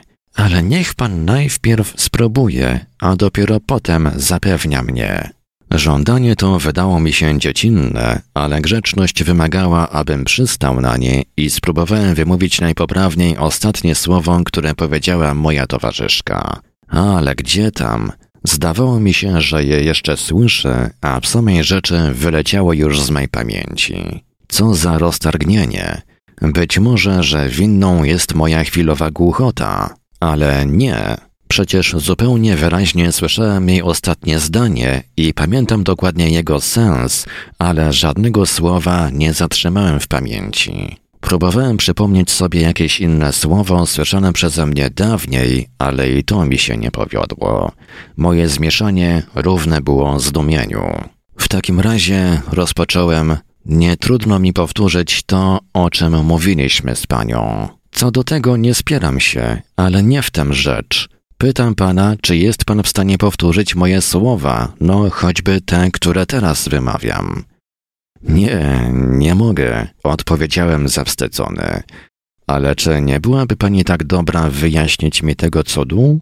Już bardzo, bardzo dawno, z dumą odpowiedziała Akolea, dzieci Marsa pozbyły się tego nędznego bełkotu, który wy, mieszkańcy Ziemi, nazywacie językami. Odkryliśmy jedną z najważniejszych tajemnic wszechświata i rozumiemy język, jakim przemawia wszechświat. Nasza nauka zrozumiała język stanowiący cząstkę każdego bytu. Nasza nauka uwolniła nas od musu mówienia żargonami odpowiadającymi tym lub innym istotom, ale mimo to rozumieją nas wszystkie żyjące istoty. Będę równie dobrze zrozumiana na Saturnie, jak i na Jupiterze, słowem na każdej planecie naszego systemu słonecznego. Zresztą o słuszności moich słów miał pan osobiście sposobność przekonać się. Zdumiewające! Wykrzyknąłem mimo chęci ukrycia swego entuzjazmu, do czego skłaniała mnie zbytnia duma pięknej Marsjanki i jej nieukrywane lekceważenie, w którym było mało pochlebnego dla mnie. A czy można nauczyć się tego języka, nie mając zaszczytu należeć do mieszkańców Marsa? Wątpię w to, odpowiedziała Akolea, przy czym jej jasne i chłodne spojrzenie przesunęło się po moim ciele. Zdaje mi się, że nie jest pan specjalnie obdarzony zdolnościami lingwistycznymi. Otóż masz. A ja przecież tak byłem dumny z tego, że mam silnie rozwiniętą trzecią bruzdę w przedniej części mózgu. Nie mogłem też powstrzymać się, aby się nieco nie pochwalić. Bardzo mi przykro, ale wątpię, czy pani ma rację. Zacząłem. Oprócz mego ojczystego języka znam jeszcze, i to nawet biegle, angielski, niemiecki, włoski i hiszpański. A co się tyczy łaciny, to ta nie tak znów wywietrzała mi z głowy, jak to pani była łaskawa zauważyć. Nie mówiąc już o Grece, przerwała mi z lekceważącą miną. Trzeba przyznać, że pańskie zasoby nie są zbyt obfite, a jednak na ziemi pańskie umiejętności uważane są za coś nadzwyczajnego. Wiem, że pana uważają tam za uczonego. Co? Zawołałem ze zdziwieniem, czując jednocześnie, że moje rozdrażnienie zaczyna mijać. Czyżbym miał szczęście być pani znany? Wiem, że pan się nazywa Azafin Chalange. Odpowiedziała Akolea z takim wyrazem, że od razu usunęłam wszystkie podejrzenia o samochwalstwie. Bacznie śledzimy pracę wszystkich astronomów mieszkających na planetach naszego systemu słonecznego. A więc pani zajmuje się astronomią. Mój ojciec jest jednym z najsłynniejszych naszych astronomów, a ja od dawna już jestem jego pomocnicą. Usłyszawszy te słowa, zapomniałem o swym rozdrażnieniu i zapytałem z ciekawością właściwą każdemu człowiekowi oddanemu pracy naukowej. Czy może mi pani powiedzieć, czy satelita naszej Ziemi jest zamieszkały? Zagadnienie to wywołuje u nas liczne spory naukowe. Co do mnie osobiście, to skłonny bym był rozstrzygnąć to zagadnienie w sensie raczej negatywnym. Po pierwsze, rozrzedzona atmosfera. Dowody pańskie są niewątpliwie bardzo przekonywujące, niemniej jednak księżyc jest zamieszkały.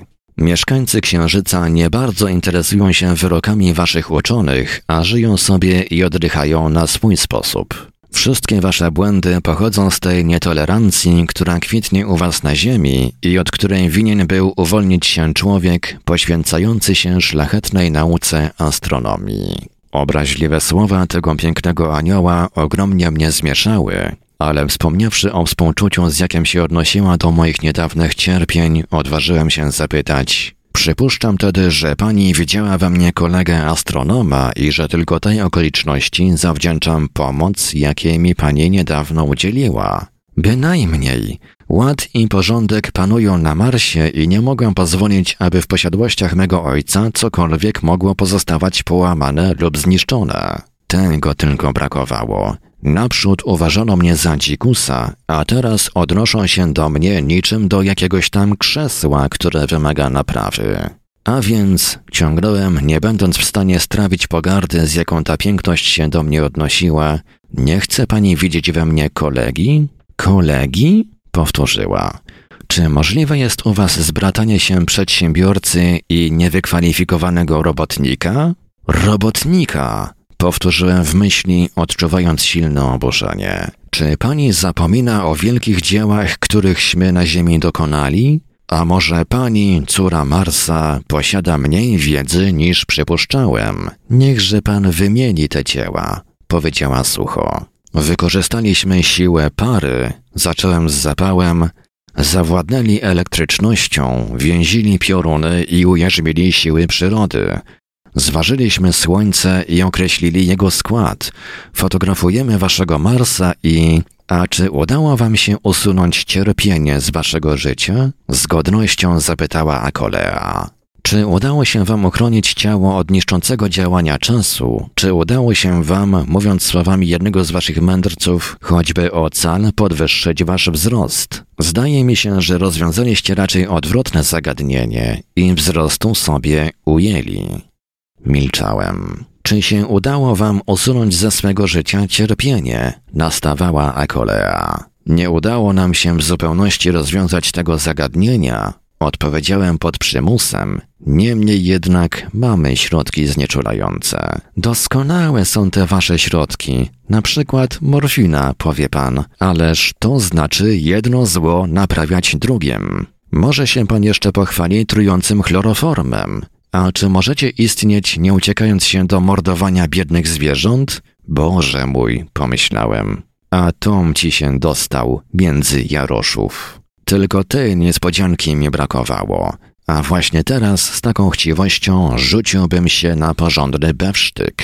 Muszę przyznać się, żeśmy tego jeszcze nie osiągnęli. Ciągnąłem dalej głośno. Ale prawdę mówiąc, czy pani nie zauważa, że silne muskuły i różowe policzki możliwe są tylko... A czy w porównaniu z panem wyglądam anemicznie? Niemniej jednak raz na zawsze zabroniliśmy tej wstrętnej rzezi. Ale nie skończyliśmy jeszcze. Przed chwilą chwalił się pan, żeście ujarzmili siły przyrody. Czy umiecie latać? Na to odpowiedziałem, trzeba mieć skrzydła, a natura zapomniała nas właśnie obdarzyć tą ozdobą. A więc pan myśli, że nasze skrzydła wyrastają nam z pleców? Zapytała Akolea i po twarzy jej prześlizgnął się cień uśmiechu, który mi się wydał boskim. Jak to? Zawołałem z kolei, wpadając w prawdziwy zachwyt.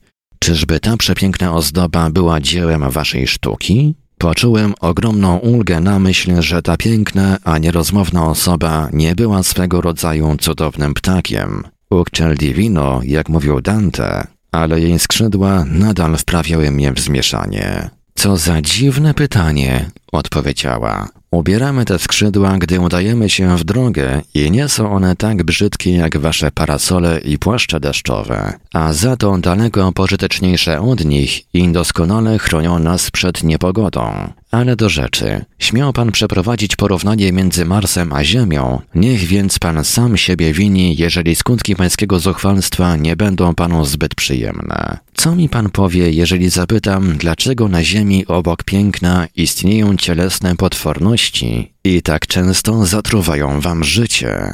I nadal prowadziła badania niczym sędzia śledczy.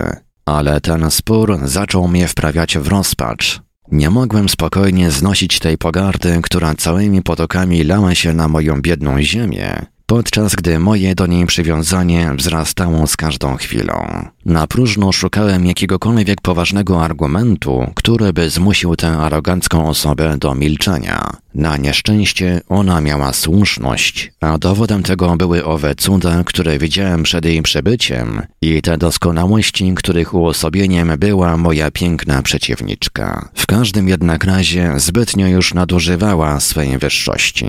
Pan nie odpowiada? Zapytała ironicznie. Wydało mi się, być może było to tylko złudzenie, że jej spojrzenie prześlizgujące się po mnie wyrażało niezbyt pochlebne mniemanie o mojej powierzchowności. Już przedtem powiedziałem, że nie mogę skarżyć się na swą powierzchowność. Niech pani nie myśli, że opieram się wyłącznie na świadectwie mej starej mamki, o której już pani wspominałem. Ta dobra staruszka uważa mnie za pięknego mężczyznę i chętnie opowiada o tym każdemu, kto ma czas jej posłuchać. A prawdę mówiąc, proszę mi wierzyć, że tylko konieczność zmusza mnie do zrobienia tego wyznania, Moja mamka nie jest jedyną osobą podzielającą to mniemanie. Mówiąc szczerze, pośród wszystkich swoich przyjaciół cieszę się reputacją człowieka, który może się szczycić swą powierzchownością. I teraz właśnie przyszło mi na myśl, by zręcznym nawiasem ocalić cześć mieszkańców Ziemi. Niech pani nie sądzi o mieszkańcach Ziemi na podstawie tego marnego wzoru, który pani widzi przed sobą i który pośród swoich współobywateli zajmuje jedno z ostatnich miejsc. Powiedziałem z powodzeniem grając rolę nader uniżoną. Proszę zaniechać tych podstępów i nie wplątywać się jeszcze bardziej. Bez najmniejszej względności odpowiedziała Akolea. Proszę pamiętać, że przez nasze teleskopy widzimy was tak wyraźnie, jak wy przez swoje lornetki widzicie Sarę Bernard, kiedy raczy grywać przed wami. No dosyć, ciągnęła z pewną wspaniałomyślnością. Pozostawmy to zagadnienie. Szanuję te uczucia, które panu każą bronić ziemi i dobrze rozumiem, że panu nieprzyjemnie należeć do rasy garbusów, kulawych i karłów. A czy na Marsie nie ma takich nieszczęśliwców? Zawołałem, chociaż ogarnął mnie mimowolny zachwyt. Mars od dawna już pożegnał się z potwornością we wszystkich jej przejawach i niech się pan zgodzi ze mną, że przede wszystkim od tego należy zaczynać, bo cóż znaczy życie pozbawione piękna? Łatwo powiedzieć, odpowiedziałem z niechęcią. Siebie samego przerobić nie można, a i potwór chce żyć. Nie widzę w tym żadnej konieczności, odpowiedziała najzupełniej poważnie. Te słowa, pełne arystokratycznej wzgardy dla istot niższych, wywarły na mnie tak ujemne wrażenie, że nawet ta, która je wypowiedziała, wydała mi się mniej czarującą niż przedtem. Czy nie zażąda pani przypadkiem, abyśmy jak Spartanie rzucali w przepaść tych, którzy rodzą się z ułomnościami cielesnymi? Bardzo dziękuję. Tak wysokiego stopnia cywilizacji dotychczas nie zdołaliśmy osiągnąć. Wątpię, czy na Marsie znajdzie się zwolennik takiego okrucieństwa. Odpowiedziała Akolea i te słowa uczyniły ją w moich oczach piękniejszą niż przedtem. Pan mnie nie rozumie. Mówię nie o niszczeniu zła, ale o zapobieganiu mu. Ale czy istnieją środki po temu? Znaleźliśmy je. Słowa te dały mi trochę do myślenia. Przecież to jakieś królestwo doskonałości. Ani chorób, ani brzydoty, ani jakichkolwiek nieporządków. Ale może właśnie dzięki swej doskonałości życie na tej planecie jest nieinteresujące. Ta myśl dodała mi odwagi i moja biedna, brzydka, ośmieszona ziemia wydała mi się stokrotnie milszą od tego raju, w którym wszystko było wymierzone i przewidziane. I to ja z kolei podjąłem śledztwo. A więc Mars, powiedziałem, zamieszkany jest tylko przez pięknych mężczyzn i piękne kobiety. Bez wątpienia. I mówiąc szczerze, panie nie uważają za cudowne zjawisko. Wiem, że u was na ziemi zwykło się mówić kobietom takie płaskie komplimenty. Powiedziała Akolea, zarumieniwszy się z lekka, co zresztą uczyniło jej twarzyczkę jeszcze bardziej uroczą. Jak to? Zawołałem, czując, że po trosze zaczynam brać górę. Czyż u was na Marsie nie ma zwyczaju mówienia damom komplimentów?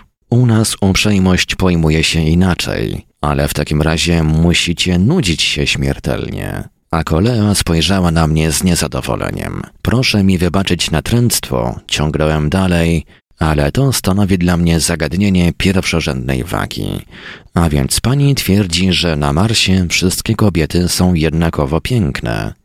Tak myślę. Ta jednostajność musi być nużąca, oświadczyłem zdecydowanym tonem. Opinia ta dowodzi pańskiej ignorancji. Niech pani powie raczej, że brzmi w niej głos proroczego ostrzeżenia. Odpowiedziałem z zapałem. Wasze życie musi być śmiertelnie nudne. Nie ma w nim ani braków, ani niepokoju, ani oczekiwań, nadziei czy współzawodnictwa, a instynkt mi powiada, że nie ma i cienia tego, co my nazywamy flirtem. Mój panie, przerwała Akolea, widocznie tracąc swą pewność. Nie ścierpię, by w mojej obecności mówiono o naszej planecie bez szacunku. Ale trudno już było powstrzymać mnie. Jakkolwiek nieznaczny był mój pierwszy sukces, dodał mi przecież śmiałości i argument, którego szukał na próżno, nieoczekiwanie stanął przed oczyma mej myśli. Marsjanie nie osiągnęli doskonałości. Powiedziałem z przekonaniem, i my, Ziemianie, niewiele mamy im do zazdroszczenia. Powiem więcej, Mars powinien uchylić czoła przed geniuszem Ziemi, nam bowiem udało się rozwiązać jedno z tych zagadnień, przed którymi cofnęła się wasza dumna nauka. Cóż pan chce przez to powiedzieć? zapytała Akolea swym poprzednim, pełnym wyższości tonem, w którym jednak dawało się odczuć pewne zaniepokojenie. W głosie moim bowiem brzmiał nieukrywany triumf. Ja zaś już z góry syciłem się swoim zwycięstwem i nie śpieszyłem odkryć swych kart. Ależ to jasne, tylko ślepy może tego nie widzieć. Ja także nie widzę, odpowiedziała z widoczną urazą. Zacznijmy od tego, że Ziemia jest większa od Marsa. Czyż w tym streszcza się cała wasza wyższość? Zapytała, wahając się między bojaźnią a pogardą. A ja myślałam, że pan mi powie coś naprawdę godnego uwagi. Czyż nie wie pan, że jedna uncja dobrze zorganizowanego mózgu ma większą wartość niż cała wasza planeta, jakiekolwiek by były jej zamiary? Nie przeczę ale nasz drogi, niekształtny glob ze swymi kaloszami i deszczochronami, rzeziami i klęskami, ze swymi garbatymi i pozbawionymi skrzydeł mieszkańcami, jednym słowem cała nasza Ziemia stanowi planetę, na której życie niegodne chyba tej pogardy, którą pani okazuje mi łaskawie i gotowym założyć się, że gdyby się pani udało w ten czy inny sposób dostać na ziemię, za nic w świecie nie chciałaby pani jej opuścić. Pan chyba drwi ze mnie, Odparła tonem, w którym brzmiało cierpienie. Jeżeliście rzeczywiście rozwiązali jedno z tych zagadnień, z którymi się na próżno zmagamy, niech mi pan powie od razu, nie zmuszając mnie do dalszego oczekiwania. Powiem krótko. Udało mi się dostać na Marsa. Niech pani powie prawdę, ileż to razy na próżno posyłaliście waszych argonautów na Ziemię i jeżeli wam się nie udało wydostać z waszego ciasnego więzienia, mimo wszystkie zalety, o których tyle mówicie i które zresztą rzucają się w oczy, to złóżcież przynajmniej dar podziwu geniuszowi ludzkiemu, który tego czynu umiał dokonać. Spodziewam się, że pani nie będzie we mnie wmawiała, jakoby ta podróż nie wydała się wam interesująca i że tylko dlatego nie zwiedziliście Ziemi, którą jednak badacie tak dokładnie. Jeżeli zaś nie jesteście w stanie dostać się na Ziemię, to i wszyscy wasi sąsiedzi w przestworzach międzyplanetarnych są wam niedostępni. A skoro nam udało się doprowadzić do końca przedsięwzięcie, o które rozbiły się wszystkie wasze usiłowania, to w zapale argumentacji niemalże nie zważałem na Akoleę, Spojrzawszy jednak na jej twarzyczkę, zatrzymałem się zmieszany widokiem skutków mej małej zemsty. Widocznie potrąciłem o jej słabą stronę. Czoło mej uroczej przeciwniczki zachmurzyło się. Źrenice błyszczały ukrytym ogniem, a rumieniec oburzenia pokrywał jej delikatne policzki. Jakem to już powiedział, nieco ożywienia, choćby i gniewnego, nie zawadzało i chociaż Akolea w tej chwili odnosiła się do mnie z niechęcią, w duszy mej obudził się artysta i mimo woli zachwycałem się tą nową pięknością, którą wzruszenie nadało tej boskiej twarzy. Z mych entuzjastycznych słów nie trudno wnioskować, że właściwie leżałem już u stóp uroczej córy Marsa i że mogła ona rozporządzać mną jak swoim niewolnikiem, chociaż we wzajemnym naszym stosunku nie było ani cienia uprzejmości, a uczucia odzwierciedlające się na jej przepięknym obliczu nie miały nic wspólnego z przychylnością. Możecie sobie wyobrazić, co się działo ze mną, gdy surowy wyraz jej twarzy zmienił się nieoczekiwanie. Komuż nie zdarzyło się obserwować tej cudnej chwili, kiedy to promień słoneczny niespodziewanie rozjaśni jakiś las ponury lub zaigra na fali zmętnionej. Nie jeden poeta opiewał tą chwilę, której urok jednako jest dla wszystkich śmiertelników dostępny. Któż jednak podejmie się opisać tą zmianę, która zaszła w Akolei, kiedy zachwycający uśmiech rozjaśnił rysy jej twarzy, jej dziecięco czyste czoło, jej błyszczące oczy, jej oślepiająco białe ząbki, kto opisze ten czar niezmierny, którym tchnęła w tej chwili cała jej istota? Przed chwilą zdawała się gniewnym aniołem śmierci, teraz jej piękne oblicze wyrażało jedynie dobroć nieskończoną. Poddaje się, powiedziała. Bądźmy przyjaciółmi. Dla Marsjan nauka stoi na pierwszym planie. To ich bogini wszechwładna. I to dziecię urocze zupełnie szczerze, choć nie bez smutku, przyznawało się do porażki. Wiedzieć albo nie wiedzieć uważane jest na Marsie za równie fatalne, jak być albo nie być. I takie tutaj panuje poważanie dla nauki, że od razu stanąłem na równej stopie z Akoleą, skoro przypomniałem jej, że udało się nam rozstrzygnąć jedno z tych wielkich zagadnień naukowych, z którymi oni na próżno się borykają. Po prawdzie nie tak to łatwo dostać się z jednej planety na drugą, ale chociaż i spodziewałem się trochę podnieść w oczach kolei, to jednak wcale nie oczekiwałem tak zupełnej przemiany mej byłej nieprzyjaciółki. Powinnam pana przeprosić, powiedziała z czarującą pokorą, z którą jej było stokroć bardziej do twarzy niż z poprzednim wyrazem dumnej nieprzystępności. Postępowałam z panem w sposób niegodny. Jakżebym śmiała patrzeć z góry na człowieka, który dokonał tak wielkiego wynalazku, ja, która w wieku lat dwudziestu nie dałam nauce nic nowego. Zabawne mi się wydało to rozgoryczenie, którego doświadczała ta piękna dziewczyna na myśl, że wyprzedzono ją na polu tych mało ponętnych umiejętności, którymi tak mało interesują się u nas jej rówieśnice, ale wbrew wzbierającemu we mnie śmiechowi starałem się trochę pocieszyć biedną Akoleę. Czyż warto zresztą wspominać, że moje uczucia względem niej, uczucia, o których mówiłem przed chwilą, wzmogły się jeszcze bardziej, odkąd na jej twarzy zjawił się promienny uśmiech. Jeszcze chwila, a ofiarowałbym jej swą rękę i serce ale powstrzymała mnie resztka dawnej ostrożności. Po pierwsze, w tej chwili mało byłem podobny do przystojnego konkurenta, po drugie zaś każdy doświadczony podróżnik wie dobrze, że różne narody najbardziej różnią się od siebie właśnie obyczajami przedmałżeńskimi. Któż zresztą mogą mi ręczyć, że córy Marsa nie korzystają z prawa własnowolnego wyboru i publicznego o nim ogłaszania? A wreszcie taka dzielna osoba jak Akolea może wcale nie ma zamiaru krępować się więzami Hymena. Jednym słowem, po krótkim wahaniu zapytałem po prostu, a więc skorośmy zawarli pokój, czy nie przedstawi mię pani swym rodzicom? Owszem, odpowiedziała widocznie zaprzątnięta jeszcze jakąś myślą. Ale w takim razie musimy się pośpieszyć. Nie mogłem powstrzymać się od zapytania, czy to daleko. Zmęczenie dawało mi się we znaki. Nie obawiam się pieszych spacerów. I z moim członkiem zwiedziłem całą Francję, przy czym na przemian nosiliśmy siebie nawzajem. Ale to była dziecięca zabawka w porównaniu z tą podróżą, której właśnie dokonałem. Nie, niedaleko, odpowiedziała. Zaledwie jakieś dwanaście kilometrów. Dwanaście kilometrów! Spory kawałek drogi. Ech, to nic. Jednym zamachem skrzydeł, ależ ja ich nie mam, już ja się panem zaopiekuję. Zawołała swego psa, dała mu jak przedtem jakiś rozkaz i po chwili zwierzę wróciło, przynosząc parę skrzydeł. Czy potrafi je pan ubrać? Wątpię, odpowiedziałem obłudnie. Cała rzecz w tym, że chciało mi się przypatrzeć, jak piękna i dumna Akolea zabierze się do usługiwania mi. Pokażę panu, jak się to robi, powiedziała uprzejmie. Skrzydła te ubierało się jak palto. Ciężar ich był zupełnie nieodczuwalny. A co dalej? zapytałem. Teraz pozostaje tylko pofrunąć. I zaczęła unosić się w powietrzu. Poszedłem za jej przykładem.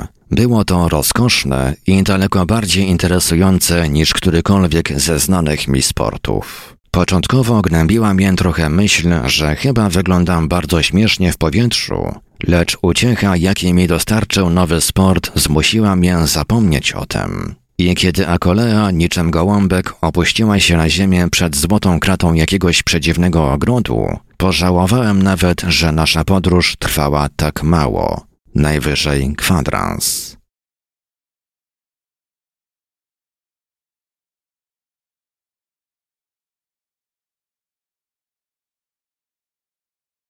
Rozdział czwarty. Sam na sam.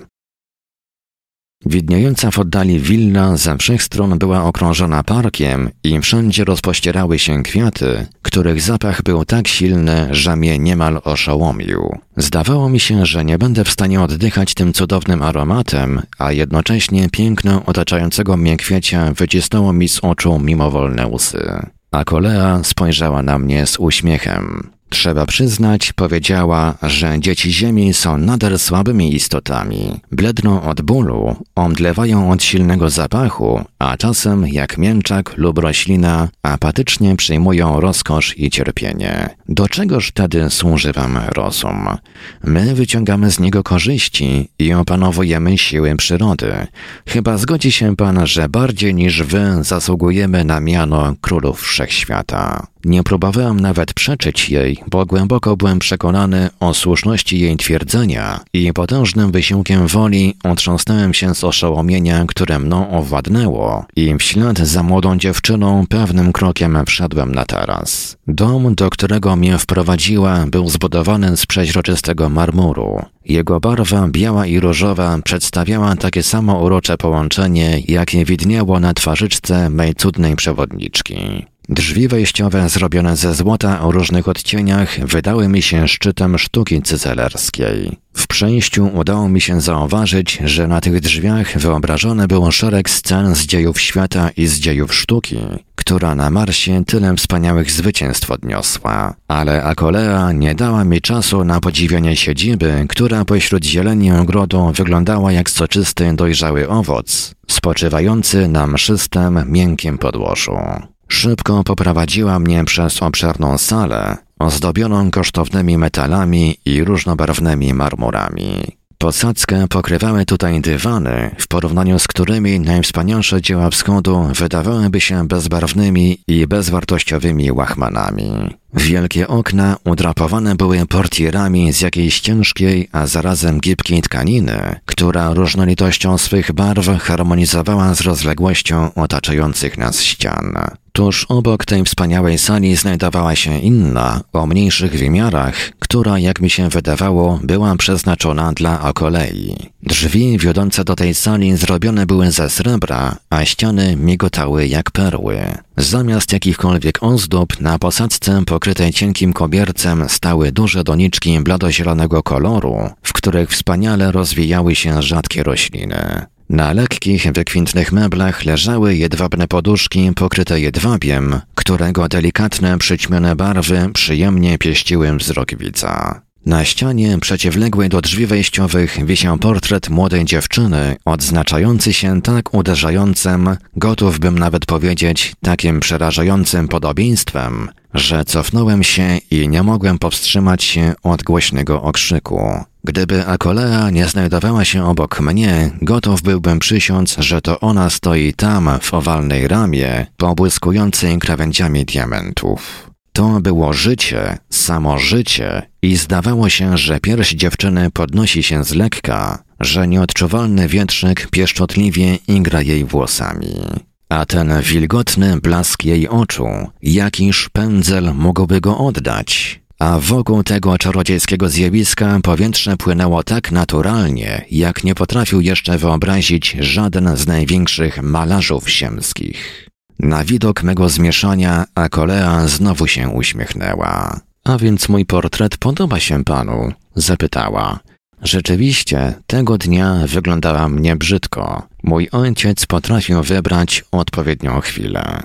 Pani ojciec? Tak, to jego dzieło. Gotowam założyć się, że zgaduje pańskie myśli. O Boże, jakiż to wielki kolorysta, jakież to wróżki przyrządzały farby, w których zamaczał swój genialny pędzel. Jacy wielcy malarze zamieszkują pośród Marsjan, a więc niechże się pan dowie, kochane Azafie, że tu nie ma mowy o malarstwie. Przed jakimi sześciu tysiącami lat zeszli ze sceny ostatni malarze. Dlaczego? Ależ po prostu dlatego, że jednemu z naszych przodków udało się unieruchomić i utrwalić w zwierciadle odbicie w takim stanie, w jakim się ono wytworzyło. Nasi artyści musieli porzucić swe pędzle, mimo że między dawnymi malarzami były wybitne talenty. Ale od owego odkrycia żadna marsjanka nie powierzyłaby swej piękności jakiemuś tam niezgrabnemu pęczkowi Szczeciny. Czyż można przecież porównać najpiękniejsze dzieło malarstwa z tą doskonałością w odtwarzaniu przedmiotów? Dodała, ukazując portret swą śnieżno-białą rączką. Gdybym stanęła obok niego, nigdy byś pan nie odróżnił obrazu od oryginału. Doskonale rozumiem smutek, który pana ogarnia na myśl, że wasze ziemskie sztuki piękne znajdują się w stanie nader prymitywnym. Ale niech pan pomyśli, że najpiękniejsze malowidło jest rzeczą pozbawioną życia. Artyści pracowali tyle wieków, a do czego doprowadziły ich trudy? Jeśli malarz chce osnuć rysy twarzy miękkim, przeźroczystym cieniem, pod którym czułoby się płynącą krew i drganie wrażliwej skóry, ucieka się do pomocy szkaradnej mieszaniny smoły z cuchnącym olejem. Mając do rozporządzenia jedynie martwe farby, staracie się oddać blask ludzkiego ciała, złocisty puszek aksamitnej skóry, ogień płynący w oczach lub jedwabistą miękkość falujących loków. Czyż to nie szaleństwo? Od dawna już wyzwoliliśmy się od tej niewdzięcznej pracy i w naszych zwierciadłach utrwalamy schwytane życie z jego atmosferą i otoczeniem. Oto dlaczego mój portret podoba się panu i będzie podobał nawet po upływie wielu wieków, kiedy już to znikome ciało rozpadnie się na swoje części składowe. Ze zdziwieniem słuchałem słów a kolei, wpatrując się w jej portret, którego oczy tak dużo mówiły memu sercu i zdawało mi się, że te piękne usta otwierają się z lekka, rzęsy drgają czasem. Na portrecie Akolea była przedstawiona w czarnej, prawie zupełnie przeźroczystej sukni i jej złociste włosy spływały po ciemnej tkaninie, niczym potoki najczystszego miodu.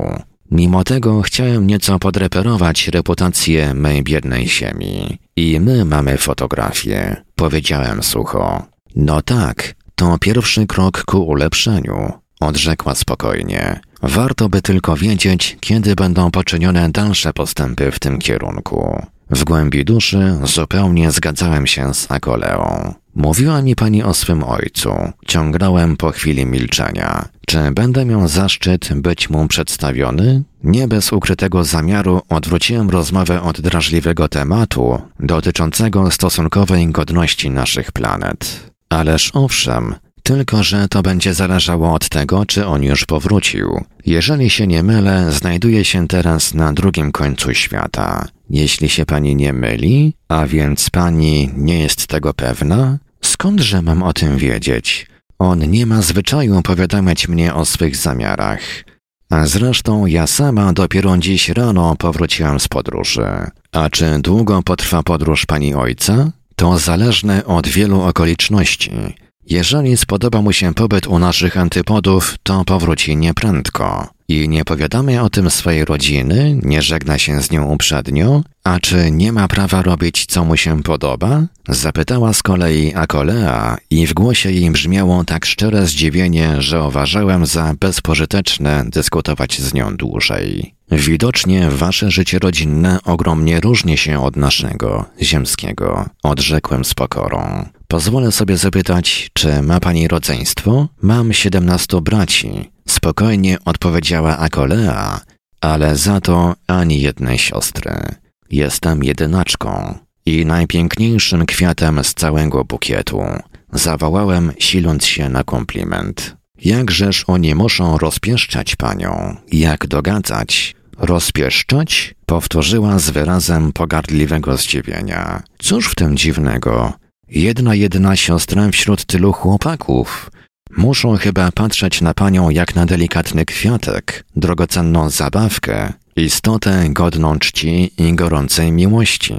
Dodałem czułym tonem. Spodziewałem się, że ta czarująca dziewczyna zrozumie nareszcie, jak pełne było moje serce tych uczuć, które umyślnie przypisywałem jej licznym braciom. Ale a kolei nie bardzo spodobało się moje odezwanie. Chciałabym widzieć kogoś, kto by śmiał patrzeć na mnie jak na zabawkę, powiedziała ostro. Zamilkłem, widząc, że rozmowa jej się nie podoba. A pani matka? zapytałem pokornie. Spodziewam się, że będę miał zaszczyt ją zobaczyć. Nie wiem, krótko odpowiedziała Akolea. Znowu musiałem zamilknąć i chcąc nie chcąc całkowicie oddać się rozkoszy, jaką stanowiła kontemplacja mej uroczej gospodyni. Usiadła na stosie poduszek i z roztargnieniem głaskała po głowie swego wielkiego psa, który położył pysk na kolanach swej rozkazodawczyni i z miłością wpatrywał się w jej oczy. Jakże chętnie zająłbym miejsce tego psa.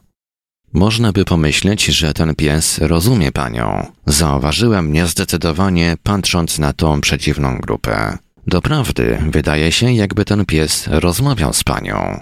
A czy to niemożliwe? Zapytała Akolea i jej różowe chrapki zadrgały lekko. Czy mamy zasklepić się w dumnej ignorancji i wyobrażać sobie, że zwierzęta, to bydło, jak je z pogardą nazywacie, nie są w stanie zrozumieć człowieka? Czyż możecie wątpić, że zwierzęta mają swój własny język, za pomocą którego porozumiewają się między sobą? A czy wy sami na waszej politowania godnej ziemi na każdym kroku nie doznajecie trudności, gdy wam wypada zetknąć się z cudzoziemcami, którzy nie znają waszego języka? A przecież wszyscy razem należycie do mieszkańców tej samej planety, grającej rolę ziarnka piasku w niezmierzonej przestrzeni. I wy śmiecie czynić rozum swym wyłącznym przywilejem. Sam rozsądek, z którego tak dumni jesteście, zdawałby się niejasnym przejawem instynktu, w porównaniu z rozumem najwyższym, który według wszelkiego prawdopodobieństwa z ironią spogląda na wasze próżne usiłowania.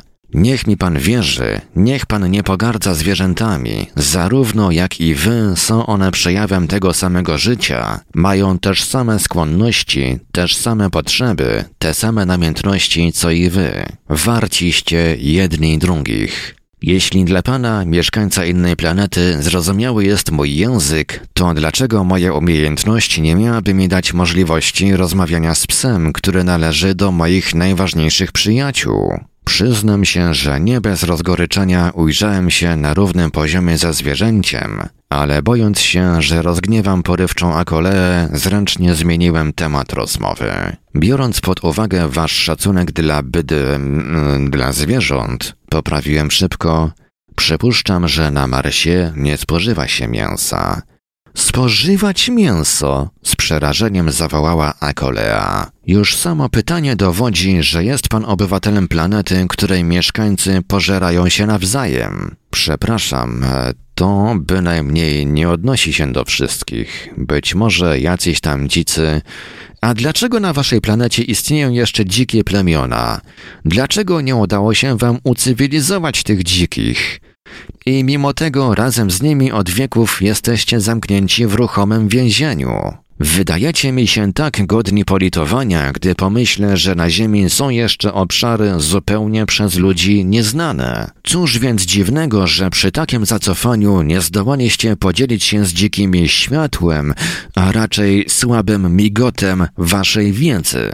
Jeżeli nawet nie wszyscy mieszkańcy Ziemi oddają się ludożerstwu, to za to mordują się nawzajem i jedno warte drugiego. Piękna Akoleo, zawołałem z. Pani zapomina o słowie. Takim tonem niech pan ze mną nie mówi, przerwała. Nie znoszę tego, piękna kaznodzieńko. Niechże mi pani pozwoli spytać przynajmniej, o ile Marsjanie zdołali zastosować w życiu codziennym to braterstwo, które tak głośno proklamujecie. To hasło nie jest dla nas pustym dźwiękiem i jego istota głęboko wrosła w nasze serca. Czyż nie zrozumiałe samo przez się, że mieszkańcy tej samej planety winni być braćmi między sobą?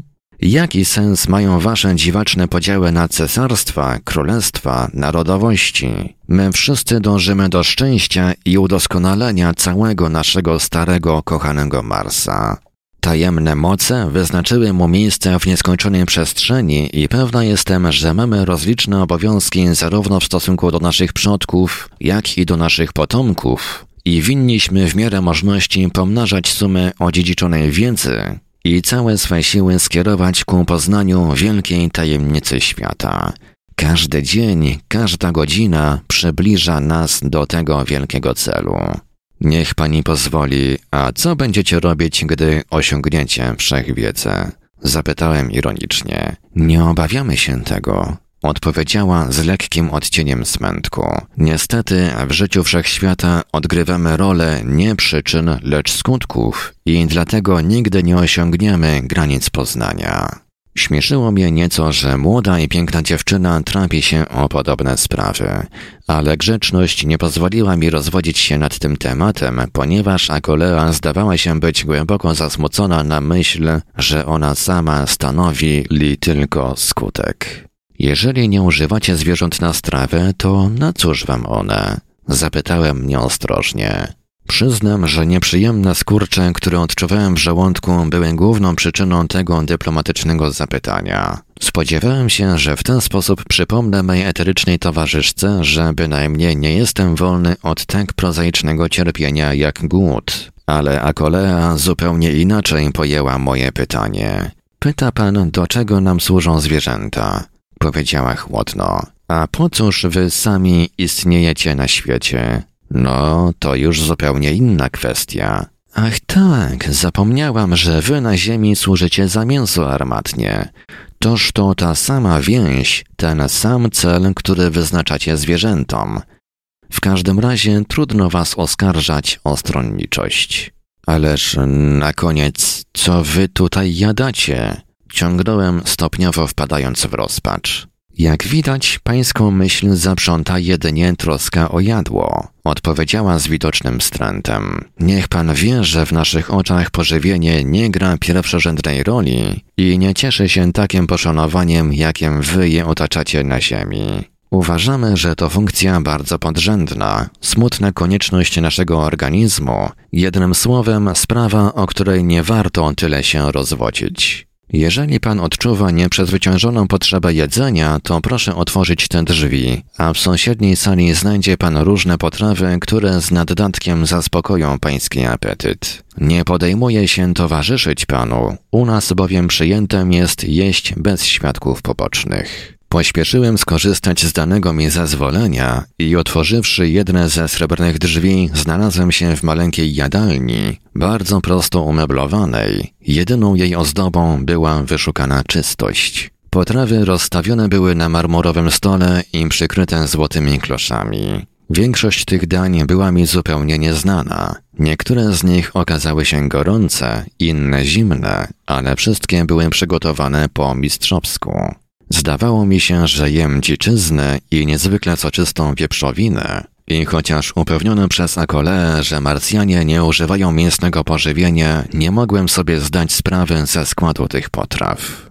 Chleb przygotowany rano w mojej obecności okazał się doskonałego smaku. Pod ręką znajdowały się i chłodzące napoje i wspaniałe wina najszacowniejszego wieku. Jednym słowem zauważyłem, że wbrew dumnej pogardzie, z którą Akolea mówiła o pożywieniu, obywatele Marsa cieszyli się takim wspaniałym menu, jakie na Ziemi dostępne jest tylko niewielu wybrańcom losu. Zaspokoiwszy głód, umyłem ręce i twarz w pachnącej wodzie i pośpieszyłem na powrót do pięknej Akolei i nie mogłem przytem nie wyrazić zadowolenia, jakiego mi dostarczyło moje samotne śniadanie. Ach tak, powiedziała z roztargnieniem. Nasi chemicy znają się na rzeczy. Nie rozumiem pani. Zapewne zastanowiło pana pochodzenie tych potraw, których pan właśnie próbował. Owszem, pytanie to zajmowało mnie ciągle i biorąc pod uwagę wasz wstręt do mięsnego pożywienia, nie, nie śmiem myśleć, że ta potrawa jest zwierzęcego pochodzenia. I słusznie, nasi przodkowie nauczyli nas hodowli grzybów mięsnych, a raczej grzybów mających smak mięsa. Hodujemy je w cieplarniach, które może pokażę panu kiedyś. Nasi ojcowie, mężowie i bracia są wielkimi amatorami tych grzybów i muszę przyznać, że i u nas, podobnie jak na ziemi, mężczyźni mają smak bardziej wulgarny niż kobiety. Co do mnie i mojej matki, to nawet do ust nie bierzemy tych grzybów mięsnych i zadawalamy się wspaniałymi owocami naszych drzew. I rzeczywiście, Patrząc na tę piękną dziewczynę, każdy by chętnie przypuścił, że żywi się ona jedynie zapachem kwiatów, nie uciekając się do bardziej materialnego i grubszego pożywienia. Może pytania moje przykrzą się pani, Ekoleo? Zapytałem po chwili milczenia. O nie, odpowiedziała ze zwykłym swoim boskim uśmiechem. Wręcz przeciwnie, rozmowa z panem podoba mi się ogromnie. Jakże wdzięczny jestem pani. Zawołałem z uśmiechem. Moja ignorancja ciążyła mnie niezmiernie i odczuwałem głębokie poniżenie, porównywując się do cudownych mieszkańców tej uprzywilejowanej planety. W takim razie ciągnąłem, niech mi pani wyjawi, w jaki sposób unikacie wojen. Nie będę już mówił pani o sławie ni ambicji, ale niech się pani zgodzi, że wszędzie, gdzie ścierają się dwaj ludzie, silniejszy siada na kark słabszemu, który, rzecz prosta, oburza się na taką poufałość i sprawa kończy się bójką. Wszystko to odnosi się do mieszkańców Ziemi. Wojny wybuchają głównie pod wpływem chciwości i drapieżnych instynktów, które pobudzają narody do zawładnięcia swych sąsiadów. Nam, mieszkańcom Marsa, nieznane są te niskie namiętności. Być może kiedyś, przed milionami lat, dawniej jeszcze, nim na Ziemi zjawili się jej pierwsi mieszkańcy, w tej może prastarej epoce i nasi przodkowie bywali ofiarami tych barbarzyńskich instynktów, których wam dotychczas nie udało się okiełznać. Co do nas, to nauka od niepamiętnych czasów uwolniła mieszkańców Marsa od tych wszystkich przykrości. Chciwość i skąpstwo są dla nas nie do pomyślenia, ponieważ wynaleźliśmy sposób robienia złota. Czyż to możliwe? Niech pan zwróci uwagę na nasze drzwi, ogrodzenie ogrodu, sprzęt domowy itd. Tak Gdyby nam przyszła fantazja budowania domów z czystego złota i srebra, nie byłoby do tego najmniejszej przeszkody. W naszych oczach te metale i kamienie, które u was noszą nazwę drogocennych, u nas są bezwartościowe. Dlatego też nie nosimy żadnych ozdób i piękno jakiegoś skromnego kwiatka przekładamy ponad blask diamentu. I rzeczywiście, od samego początku uderzała mię prostota ubioru mej rozmówczyni. Już za dawnych czasów powiedział ktoś, że nasze ozdoby służą jeno do ukrycia braków fizycznych. A Kolea nie miała nic do ukrywania i przepiękne linie jej ciała dumnie i śmiało rysowały się pod lekką, wiotką tkaniną, z której było zrobione jej ubranie. W przemyśle, mówiła dalej, przy budowie fabryk i okrętów zazwyczaj używamy złota tam, gdzie wy stosujecie żelazo i drzewo. Nie znamy ubóstwa, ponieważ wszystko potrzebne do życia wyrabia się u nas przy pomocy maszyn i w ogromnej ilości. Dlatego też nie ma wśród nas wojen międzynarodowych, nienawiści klasowej ni walk wewnętrznych. Powiedziałam już panu, że wszyscy mieszkańcy Marsa stanowią jedną wielką narodowość – każdy z nas widzi w swoim bliźnim brata, równego mu urodzeniem, co, rzecz prosta, niemożliwymi czyni jakiekolwiek wojny. Prawda, i my uznajemy arystokrację, ale jej wyższość polega wyłącznie na piękności i talencie. Wszyscy mamy wspólnych przodków i życie winniśmy tej pierwszej parze, od której pochodzi nasza rasa. Chociaż przyznam szczerze, nie udało się nam jeszcze wyjaśnić naszego stopniowego rozwoju. Niemniej jednak nikomu z nas nie wpadłoby do głowy uważać swe pochodzenie za szlachetniejsze od innych współobywateli. Szanujemy naszych poprzedników i odczuwamy zrozumiałą dumę, jeśli któryś z naszych najbliższych czy przodków wsławił się w ten czy inny sposób, ale każdy z nas wie, że po upływie określonego szeregu pokoleń wszystkie znakomitości stają się wspólnymi przodkami całego rodu ludzkiego. Jedynie wyższość geniusza lub czarującej piękności, a więc jednak nie wszyscy odznaczają się jednakowym stopniem piękności. Zawołałem, nie będąc w stanie ukryć swego triumfu. Niewątpliwie, nie znamy potworności w istotnym tego słowa znaczeniu, ale co się tyczy piękności, to rzecz prosta, może ona osiągać różne szczeble doskonałości. A więc moje przypuszczenia nie były błędne. Powiedziałem z naciskiem, spoglądając na Akoleę. Jest to jedyna wyższość, którą uznajemy, ciągnęła Akolea, widocznie nie zwracając uwagi na moje słowa. Ale tej wyższości nie otrzymuje się w dziedzictwie, jak to zresztą sami dobrze wiecie. Jeżeli jakiś człowiek odznacza się wybitnym rozumem, siłą fizyczną, męstwem, pięknością i temu podobne, to z tego bynajmniej nie wynika, że jego dzieci na pewno odziedziczą wszystkie jego przymioty.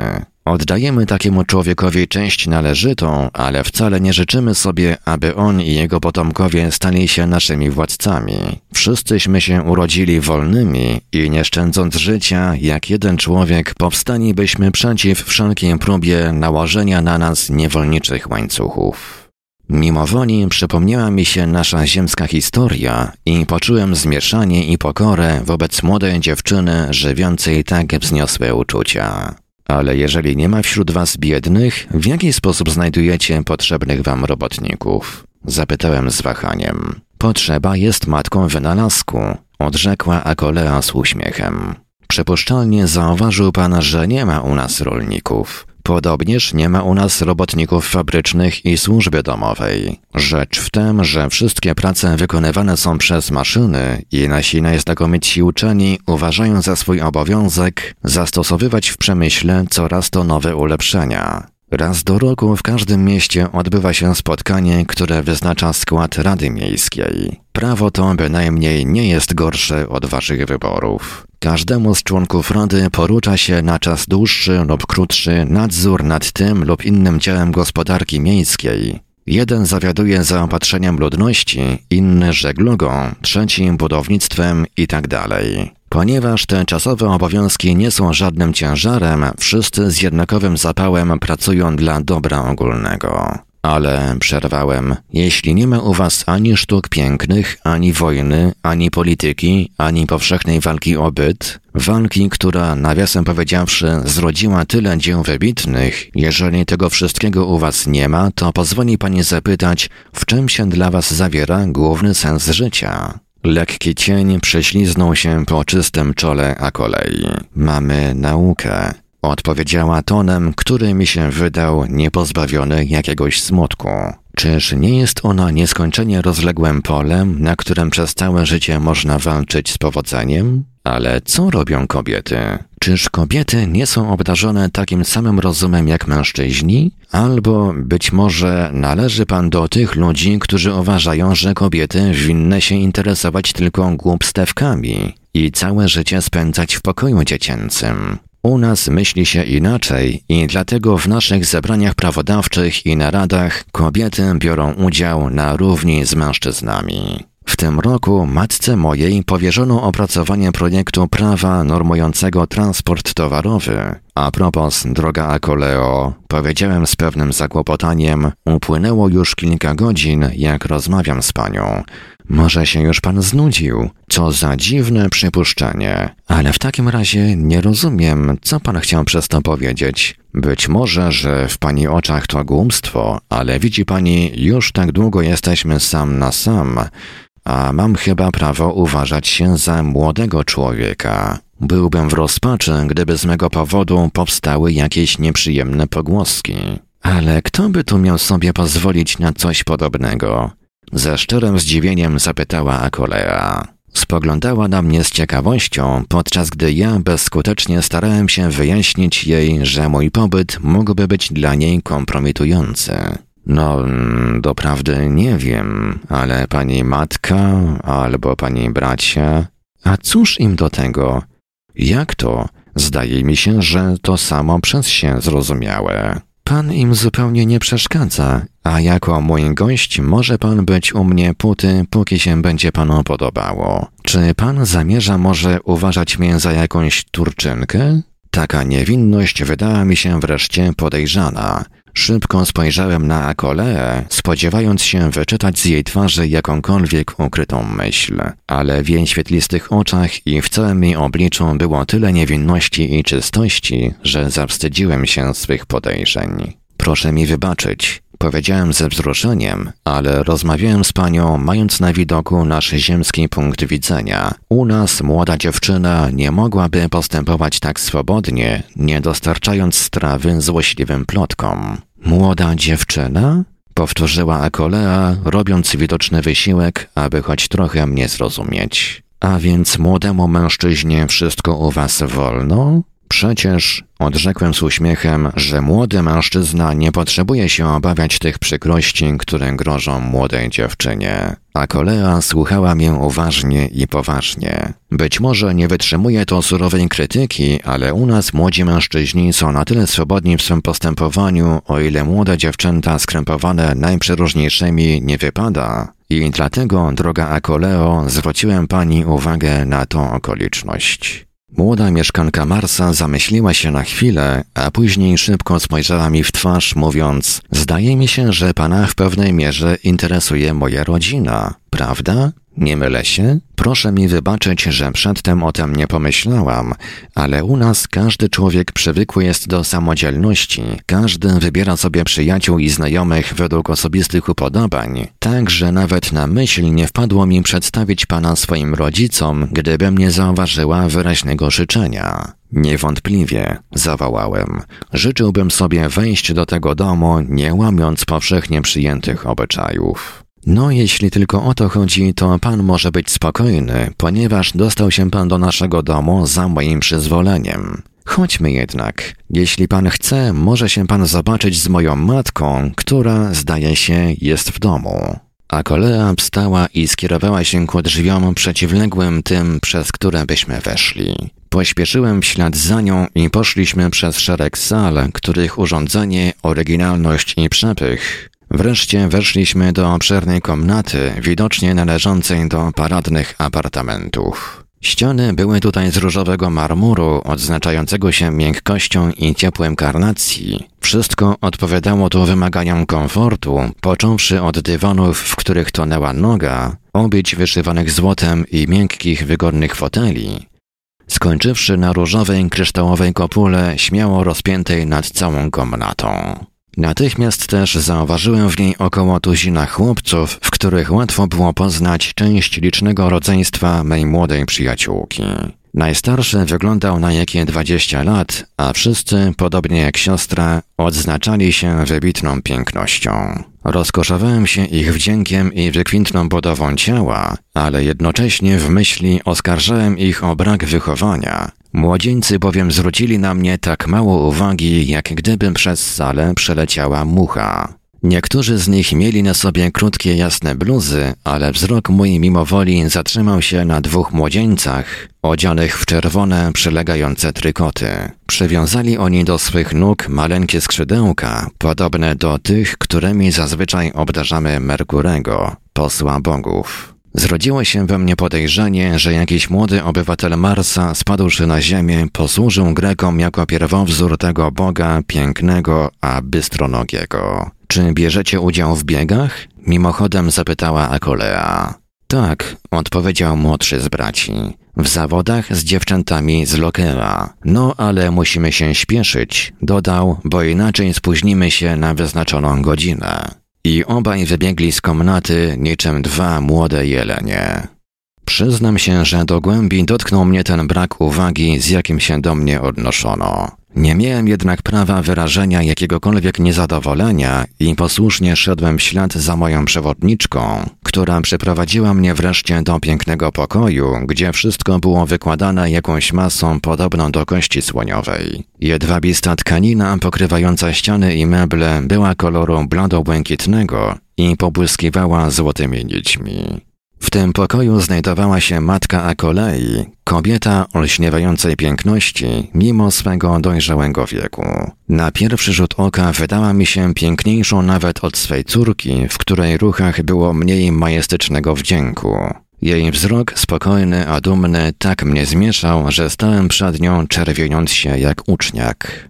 Matka i córka ogromnie były do siebie podobne. Ten sam wysoki wzrost, wykwintna budowa ciała, Wdzięczne zachowanie się, blado-różowe zabarwienie twarzy i takie same wspaniałe złociste włosy, które jednak u matki z lekka srebrzyły się na skroniach. Piękna kobieta siedziała na krześle z kości słoniowej, wyłożonym błękitnymi poduszkami i zagłębiała się w studiowaniu wielkiego, pokrytego cyframi arkusza. Okrągły stół zrobiony był z polerowanego srebra i opierał się na nóżkach o wykwintnym zarysie. W pierwszej chwili matka a kolei nie zwróciła uwagi na nasze wejście i nadal zatapiała się w obliczeniach, przypuszczalnie niełatwych, sądząc z wyglądu zapisanego arkusza. Wreszcie podniosła głowę i na widok córki twarz jej rozjaśnił łagodny uśmiech.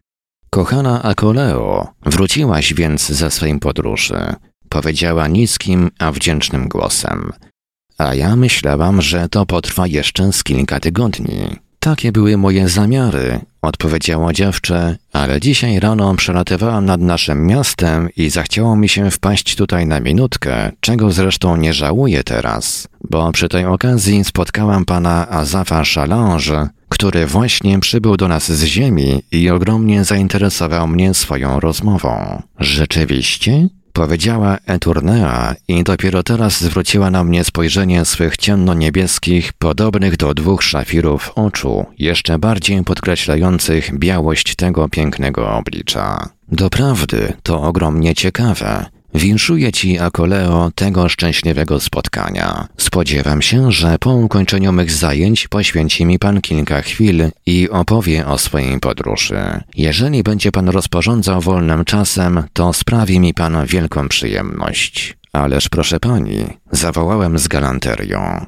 Jestem na Pani usługi i doprawdy nie wiem, jak mam Pani podziękować za okazaną mi gościnność. Zdawało mi się, że przy tych słowach piękna twarz Eturnei wyrażała łagodne zdziwienie. Na różonych usteczkach Akolei zjawił się lekki uśmieszek. Pan Szalansz w żaden sposób nie może pojąć, że jest moim gościem i za wszelką cenę chce otrzymać twoje zezwolenie, mateczko. Ależ bez wątpienia, rzekła Eturnea, że chętnie bym dała zezwolenie, gdyby go było potrzeba. Ale proszę pana, córka moja korzysta z nieograniczonej swobody. Może pan być zupełnie spokojny. Nikt jej tego za złe nie weźmie. Strzeżymy tutaj wolności osobistej i żaden stopień pokrewieństwa nie daje nam prawa mieszać się do spraw istoty rozumnej, wyrosłej już z dzieciństwa. I ja i mój mąż widzimy w naszej córce istotę równą nam pod wszelkimi względami.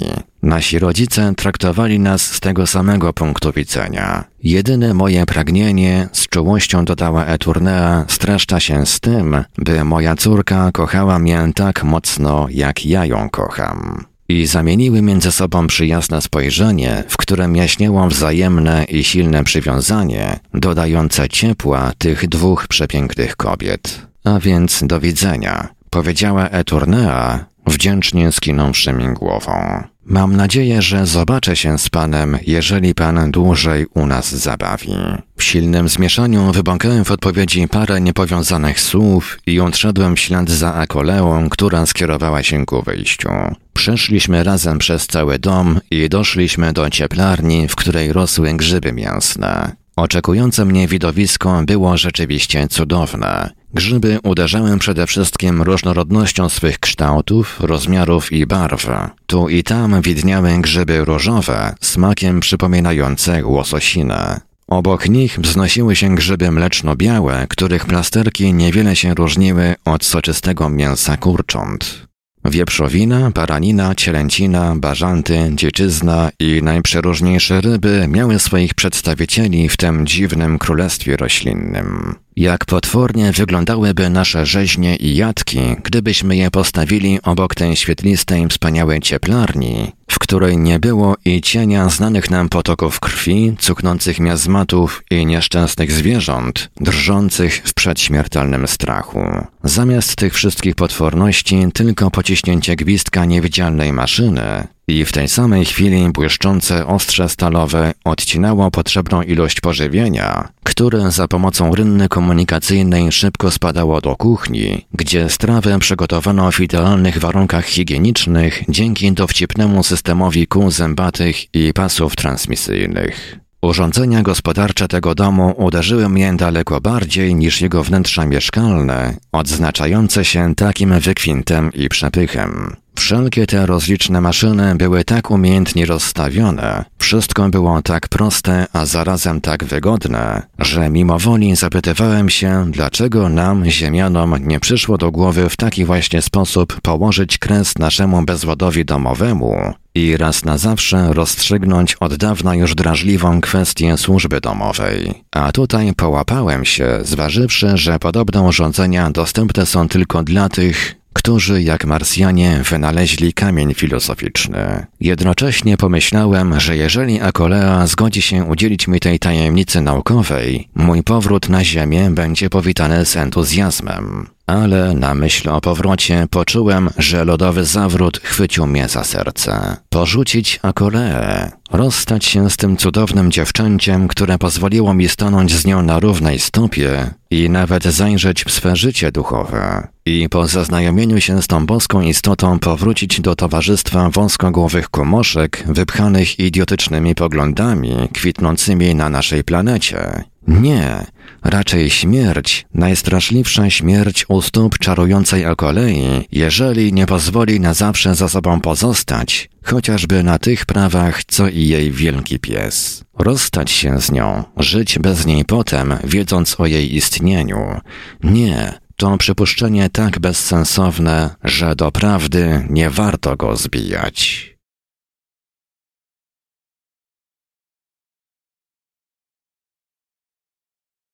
Rozdział piąty. Sprawozdanie doktora. Zaniepokoił mnie ton, jakim Azaf wygłosił swe ostatnie słowa. Nigdy jeszcze nie zdarzyło mi się widzieć go w takim wzburzeniu. Dziwiła mnie także okoliczność, że ani słowem nie wspominał o tych słynnych kanałach na Marsie, które go tak zajmowały przed kilkoma dniami zaledwie i których zbadanie było nawet głównym celem jego podróży. Na wszelki wypadek pomyślałem, warto by skierować jego myśl na to zagadnienie. A co pan powie o tych słynnych kanałach? Zapytałem głośno.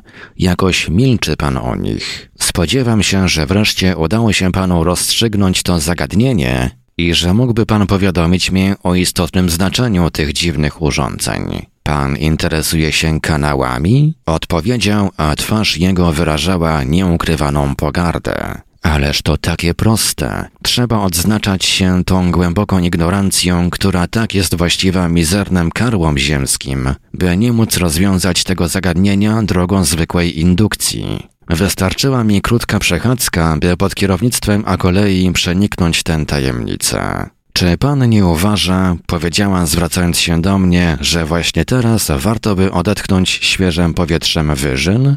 Jakich wyżyn? Przecież gór u was nie ma zupełnie. Obecnie tak, dawniej było inaczej. Nasze góry w ciągu długiego szeregu wieków rozpadały się po trosze, póki wreszcie powierzchnia Marsa nie przyjęła charakteru nizinnego. Ale to bynajmniej nam nie przeszkodzi odetchnąć powietrzem wyższych warstw atmosfery. Chodźmy na taras. Ze względu na nieumiejętność obchodzenia się ze skrzydłami, nie chciałabym pana narażać na niebezpieczeństwo związane ze wzlotem na znaczną wysokość. Będzie daleko lepiej, jeżeli pan postawi swą nogę na mojej, w ten sposób. Ależ nigdy się nie odważę uczynić coś podobnego. No niech pan robi to, co panu każe. Odpowiedziało dziewczę tonem nieznoszącym oporu. Koniuszkami palców oparła się na mem ramieniu i podczas gdy ja drżącą ręką obejmowałem jej talię, rozległ się szelest jedwabnej tkaniny, rozpostarły się białośnieżne skrzydła i akolea poniosła mnie w dziedzinę promiennego wietrzyku. Nie panowałem nad sobą. W jakimże ludzkim języku znaleźć słowa zdolne wyrazić miotające mną uczucia? Co się dzieje ze mną? Czy nie znajduję się we władzy jakiegoś serafina? A może osiągnąłem te granice, za którymi zaczyna się wielka tajemnica? Cóż to za walc fantastyczny, unoszący mię w swoim wichrze? Nie byłem w stanie wypowiedzieć słowa, wydać dźwięku i cały oddałem się we władzę tych anielskich skrzydeł, które mię cicho usypiały swoim miarowym kołysaniem. Czasem lekki aromat falą przypływał od rozwiewających się włosów bogini i upajał mnie. Byłem olśniony jej pięknością i chciwie dopatrywałem się wzajemności w jej oczach cudownych. O, jeśli to sen, niechaj na wieki zostanę jeńcem tego czarodziejskiego widziadła. Niczego nie ma już dla mnie na świecie. Widzę i kocham tylko ją, a Koleę. Użyłem, zdaje się, wyrazu miłość. Ale czy któremukolwiek ze śmiertelnych udało się doświadczyć uczuć podobnych do tych, jakie opajały mnie w tej chwili? Nie wiem, jak długo to trwało. Utraciłem poczucie przestrzeni i czasu i tylko głos a kolei mógł się wyrwać z tego stanu ekstazy. A Zafie zdaje się, że pan śpi. Rzucam nieśmiałe spojrzenie w dół i widzę, że unosimy się nad rozległymi równinami, niby aksamitnym kobiercem pokrytymi jasno-zieloną murawą. Fantastyczne drzew tu i tam rozrzucone po polach, ubarwionych nieznanym mi kwieciem, które woń aż do nas zalatuje. Miejscowość rozciągająca się pod naszymi nogami wygląda jak olbrzymia mapa. W okrąg widnieją tylko równiny, pagórka ani jednego. Gdzie niegdzie teren przebiera charakter falisty, ale należy przypuszczać, że tutaj interweniowała sztuka. Cały kraj pocięty w kratkę prostymi i symetrycznymi liniami, wychodzącymi z jednego punktu wspólnego. To owe słynne kanały, które jak promienie pajęczyny wychodzą z jeziora centralnego o brzegach obmurowanych marmurem. Woda tego jeziora i tych kanałów świeci w słońcu oślepiającym blaskiem. Kanały, to kanały, zawołałem jakby ze snu przebudzony. Nareszcie udało mi się zobaczyć te kanały Marsa, z powodu których astronomowie toczą takie gorące spory. Poznam teraz ich istotne przeznaczenie. A kolego, czy będzie pani tak dobra objaśnić mnie, o co tutaj chodzi? Dopiero teraz opanowałem się ostatecznie i spojrzałem w oczy mej powietrznej współpodróżniczki. Czy to możliwe? Czy mi się zdawało, że po twarzy Akolei szybko prześliznął się wyraz czułości? O tak, teraz nie wątpię. Cała istota moja zadrżała z radości, gdy oczy Akolei przychylnie odpowiedziały na moje płomienne spojrzenie. Wiadomo panu zapewne, powiedziała swym dźwięcznym głosem, że Mars jest starszy i mniejszy od Ziemi. Nasza planeta stygnęła bardzo szybko, co zupełnie zrozumiałe, jeżeli przyjąć pod uwagę jej nieznaczną wartość i objętość. Dlatego to wygasły wewnętrzne ognie Marsa, wbrew temu, co można zaobserwować, a raczej przypuszczać we wnętrzu Ziemi. To wyjaśnia także, dlaczego na Marsie woda i ląd zajmują prawie jednakowe obszary. Tego samego powodu nie ma u nas żadnych wzniesień. Góry istniejące niegdyś w starożytności stopniowo zwietrzały, rozsypały się i materiał, z którego były zbudowane, zapełnił doliny i zagłębienia zajęte przez morza. W takich warunkach rzecz prosta nie do pomyślenia jest istnienie rzek podobnych do tych, które na ziemi płyną ze zboczów gór. Brak słodkiej wody zgubnie by się odbił na wszystkich naszych zasiewach, gdybyśmy rzek nie zastąpili sztucznymi kanałami o szerokości 5 do 6 kilometrów. Upłynęło już 50 lat, odkąd wasi astronomowie gorąco zainteresowali się tymi urządzeniami, których istotnego przeznaczenia w żaden sposób nie mogą się doszukać. Nieraz śmiech nas ogarnia na widok tych rozpaczliwych, lecz próżnych usiłowań. Zapyta mnie pan może, skąd się bierze woda płynąca w tych kanałach. Ma ona dwojakie pochodzenie. Obfite deszcze nie padają u nas na próżno. Ich wodę starannie zachowujemy w sztucznych jeziorach. Z drugiej strony woda morska przesącza się do ziemi, co daje nam możliwość stałego korzystania ze źródeł podziemnych. Potężne maszyny, wobec których wasze motory wydałyby się zabawką dziecięcą, dzień i noc zajęte są podnoszeniem, dystylacją i oczyszczaniem wody najróżniejszego pochodzenia. Pod tym względem jesteśmy bardzo wymagający, ponieważ od dawna dowiedziono, że na całym świecie nie ma nic groźniejszego niż brudna woda. Wy, ziemianie, z czasem przyjdziecie do tego samego przekonania i w waszym gospodarstwie domowym będziecie używali jedynie wody dystylowanej. Dziwi mnie nawet, że dotychczas nie zbudowaliście sobie życia zgodnie z wymaganiami nauki, lecz nadal, jakby nic, połykacie całe kolonie bakterii i mikrobów, których pełno w wodzie.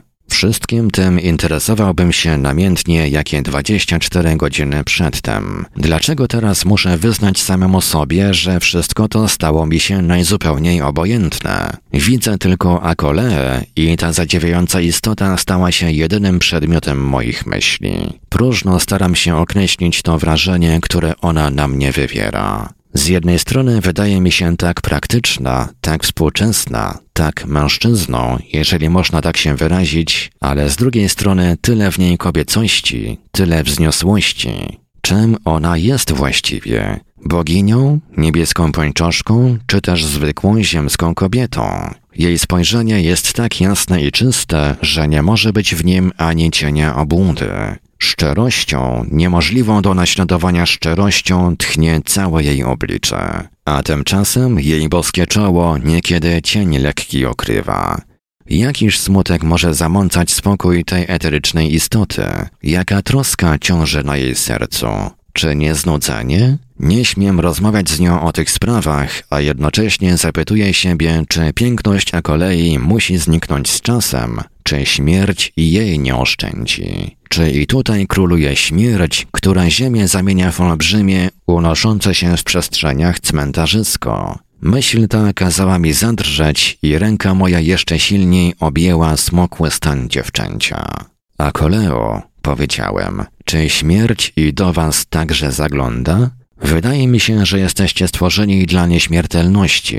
Byłoby to tylko zwykłą sprawiedliwością względem istoty tak doskonałej jak pani. Nasz zgon nie jest podobny do tej śmierci, którą wy znacie na ziemi. Gdy wybije oznaczona godzina, ciała nasze w mgnieniu oka zmieniają się w niewidzialne gazy i życie gaśnie, jak zdmuchnięty płomień świecy. Porzucamy ten świat bez cierpienia i nie pozostawiamy za sobą nieprzyjemnych śladów. Ale choć nauka jeszcze nie jest w stanie uczynić nas nieśmiertelnymi, w zamian za to daje nam ona możliwość przerywania biegu naszego życia na dłuższy czy krótszy okres czasu. Możemy dobrowolnie zapadać w sen kataleptyczny, który niekiedy trwa przez kilka wieków. Budząc się w oznaczonym czasie, pozostajemy w tymże wieku, w którym nastąpiło przerwanie biegu naszego życia, Później zaś życie nasze biegnie swoją zwykłą koleją. Innymi słowy, każdy z nas może dowolnie dzielić tę ilość życia, którą otrzymuje w udziale przy urodzeniu. Jeden duszkiem wychyla cały kielich swego życia, inny zaś woli je pić łykami, oddzielonymi wiekowymi okresami snu. W ten sposób wielu mieszkańców Marsa zaznajamia się ze swymi dalekimi przodkami. Co do mnie, to ja sama w swoim dzieciństwie wiedziałam jednego z naszych pradziadów, znakomitego uczonego, który żył i działał przed pięciu wiekami. Pogrążył się on wówczas w sen kataleptyczny, mając 85 lat. Obudziwszy się, zdążył się jeszcze nacieszyć szczęściem licznych potomków i postępami, które nauka poczyniła w okresie jego długiego snu, po czym szczęśliwy starzec spokojnie zasnął na zawsze. Łatwo może sobie pan wyobrazić skutki wynikające z tego nieprzerwanego łańcucha tradycji, obserwacji i wiedzy. Być może, że w tym właśnie zawiera się najważniejszy nasz wynalazek, który pociągnął za sobą inne ulepszenia i odkrycia. W ten sposób uwolnieni jesteśmy od konieczności każdorazowego zaczynania od nowa i życie każdego pokolenia zaznacza się wybitnymi postępami nauki. Nasza historia nigdy nie była świadkiem pogromu kwitnących cywilizacji, których miejsce zajmowałoby zupełne barbarzyństwo, jak to było u was na Ziemi. Proszę tylko pomyśleć, na jakich wyżynach stanęłaby wasza wiedza, gdyby Egipcjanie i Chaldejczycy znali naszą tajemnicę i w ten sposób mogli przekazać wam swoje wiadomości.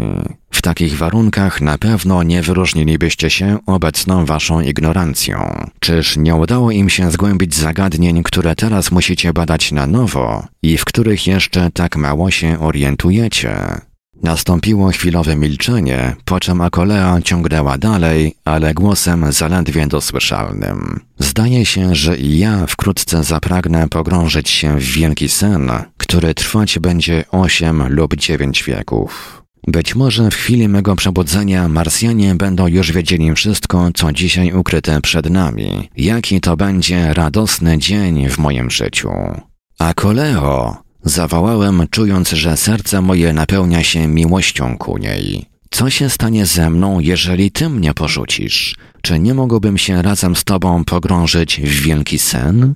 Azaf zamilkł znowu, a mnie zaniepokoiło to podniecenie, którego ogarnęło. Obawiałem się, że weźmie udział w jakimś szalonym przedsięwzięciu i mówiąc otwarcie, uważałem, że czas już na obiad. Ze względu na to uważałem za właściwe przypomnieć memu przyjacielowi o wymaganiach powszedniego życia ziemskiego.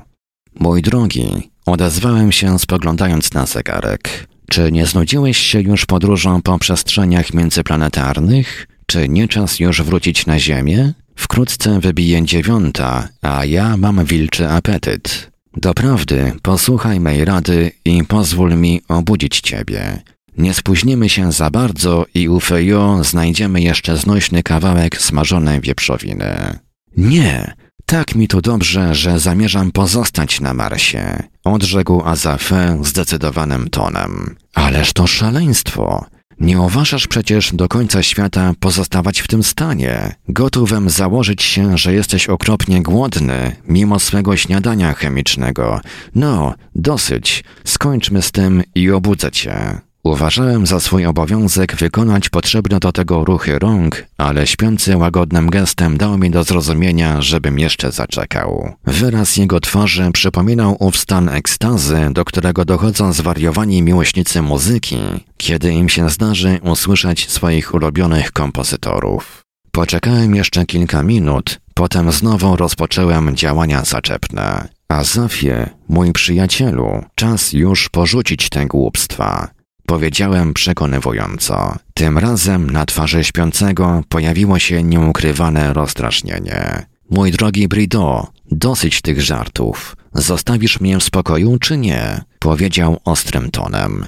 Strzeż się, nie doprowadzaj mnie do ostateczności, bo zrobię ci brzydki kawał, co mocno zaszkodzi twojej praktyce lekarskiej. Doskonale pamiętam, że te właśnie słowa wygłoszone były przez Azafa. Utrwaliły się one w mojej pamięci, ponieważ stały w zupełnym przeciwieństwie do zwykłego tonu mego przyjaciela. Nic więc dziwnego, że zatrzymałem się pośrodku pokoju z ustami otwartymi ze zdziwienia.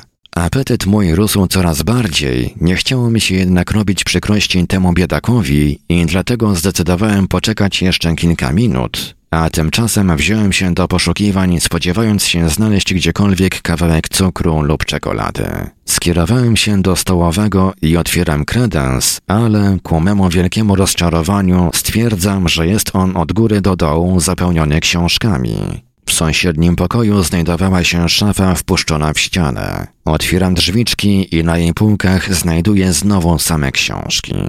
Ani okruszyny chleba, ani kawałka czekolady, ani kropli jakiegokolwiek napoju. Mieszkanie tego młodego kapłana nauki stanowiło istne królestwo głodu. Po takim niepowodzeniu powróciłem do gabinetu mego przyjaciela ze zdecydowanym zamiarem. Słuchaj, Azafie, te żarty trwają już zbyt długo. Powiedziałem głosem nakazującym, jakim trzeba mówić do osobnika zahipnotyzowanego. Bądź łaskaw natychmiast się obudzić i pozostawić w spokoju uczoną pannę Akole. Porzucić Akole? Nie, za nic. Zostaje na Marsie. To już sprawa zdecydowana. Odpowiedział śpiący jakimś dziwnym, zagrobowym głosem. Żegnaj mi, Brito. Ziemia wydaje mi się tak głupia. Po tych słowach nastąpiło głębokie westchnienie. Nie troszcząc się o to, dmuchnąłem śpiącemu w oczy i wykonałem przed nim wszystkie potrzebne manipulacje, ale wszystko to nie wywarło na nim pożądanego działania. Zazwyczaj można było Azafa obudzić jednym słowem, lekkim dmuchnięciem lub szybkimi ruchami ręki. Tym razem jednak, nie wiadomo dlaczego, coraz głębiej i głębiej pogrążał się w sen, który się upodabniał do katalepsji. Nagle zauważyłem, że twarz mego przyjaciela stała się blada jak wosk, całe ciało jak gdyby skostniało od zimna. Przykładam do jego warg lusterko, ale jego powierzchnia nie wykazuje najmniejszych śladów oddechu. Wówczas ogarnęło mną przerażenie. Zaczynam szybko stosować wszelkie możliwe środki, aby Azafa przywrócić do życia. Nacieram go energicznie, zwilżam skronie wodą kolońską, na piersi kładę wezykatorię, stosuję sztuczne oddychanie, wszystko na próżno. Muszę wreszcie poddać się strasznej oczywistości. Azafę wypełnił swą groźbę i umarł na rękach. Na próżno starałem się przywołać do życia ciało bez ducha. Resztę znacie. Zawiadomiłem o zdarzeniu komisariat policyjny i uciekłem się do pomocy moich kolegów. Zgodzili się oni ze mną, że Azafin zginął bezpowrotnie, ale jak zawsze poróżnili się co do przyczyn jego śmierci. Co do mnie, szanowni panowie, to wolę zachować ostrożność, mówiąc o zgonie mego przyjaciela. Gotówem raczej wyznać, że nie rozumiem całej sprawy. Gdyby jednak zmuszono mnie do wypowiedzenia się w sensie zdecydowanym, to twierdziłbym raczej, że Azafé Chalange nie umarł. Proszę zwrócić uwagę na okoliczność, że minęło już 8 dni, a tymczasem na ciele nie dają się zauważyć jakiekolwiek oznaki trupiego rozkładu. Przyjaciel mój nadal pozostaje w tymże stanie, w którym się znajdował, wypowiadając swe ostatnie słowa, i chociaż stan ten zbliżony jest do śmierci, nie jest przecież z nią identyczny.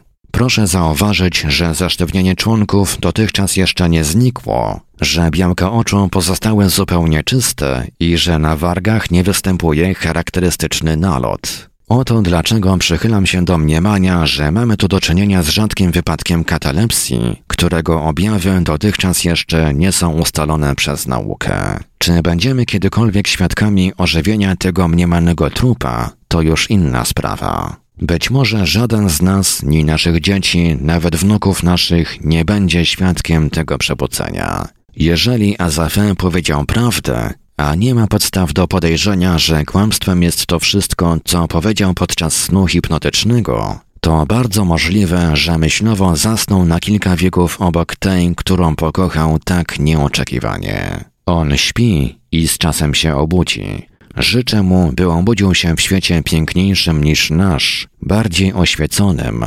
bardziej naukowym. Szanowni panowie, ponieważ mam zaszczyt należenia do narady w sprawie pogrzebu Azafa, wobec możliwości jego prawdopodobnego obudzenia się, to powiem otwarcie, że ciało mego przyjaciela najlepiej by zachować w witrynie Muzeum Anatomicznego, w której także złożymy arkusz pergaminu z opisem tego dziwnego wypadku. Koniec. Proszę Państwa, no to tyle, tyle jeśli chodzi o prezenty, a teraz, ponieważ czas świąteczny, no to życzymy Państwu wszystkiego naj, naj, najlepszego z okazji, z okazji świąt. Y, tradycyjnie już samych dobrych lektur i mnóstwo weny, a co wymyślili moi koledzy, to zaraz się dowiemy. Ja w każdym razie, w każdym razie do ich życzeń również się dołączam. No w każdym razie dobry wieczór Państwu przede wszystkim, bo jakoś nie miałem okazji wcześniej. E, proszę Państwa, gdzieś na początku kabaretu moralnego niepokoju pojawił się taki piękny dialog, który chyba najbardziej mi się z tych początków tego kabaretu podoba. To była właśnie dyskusja o tym, jaki prezent e, sprawić bodaj żonie z okazji jakiejś tam rocznicowej chyba. Padła sugestia, że pierścionek, na co tu rozmówca odpowiada, że nie, że ja jednak wolę, jak ona ma gołe pięści. No to potem padła sugestia, że może kupię książkę no to pomyśli, że jestem złośliwy. I tak ja jej książkę i ona mi też kupi książkę.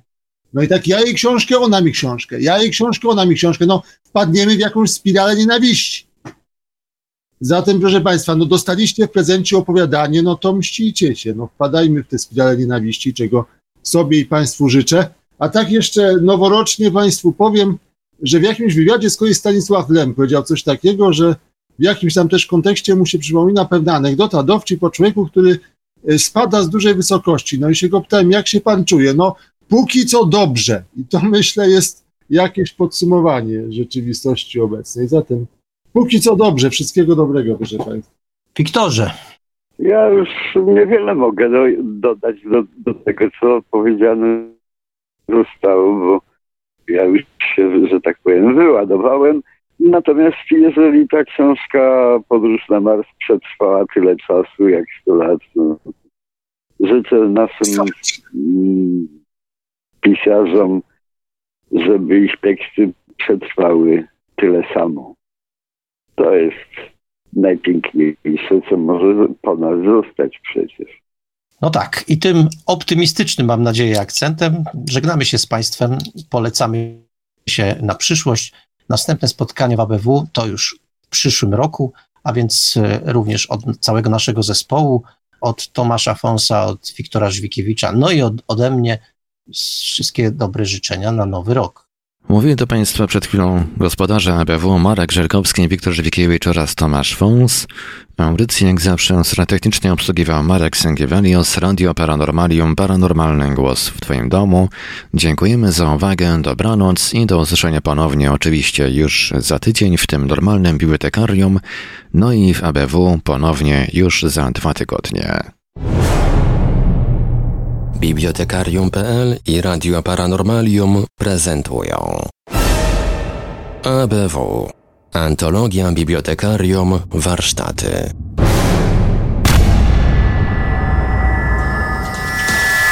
Produkcja i realizacja Radio Paranormalium.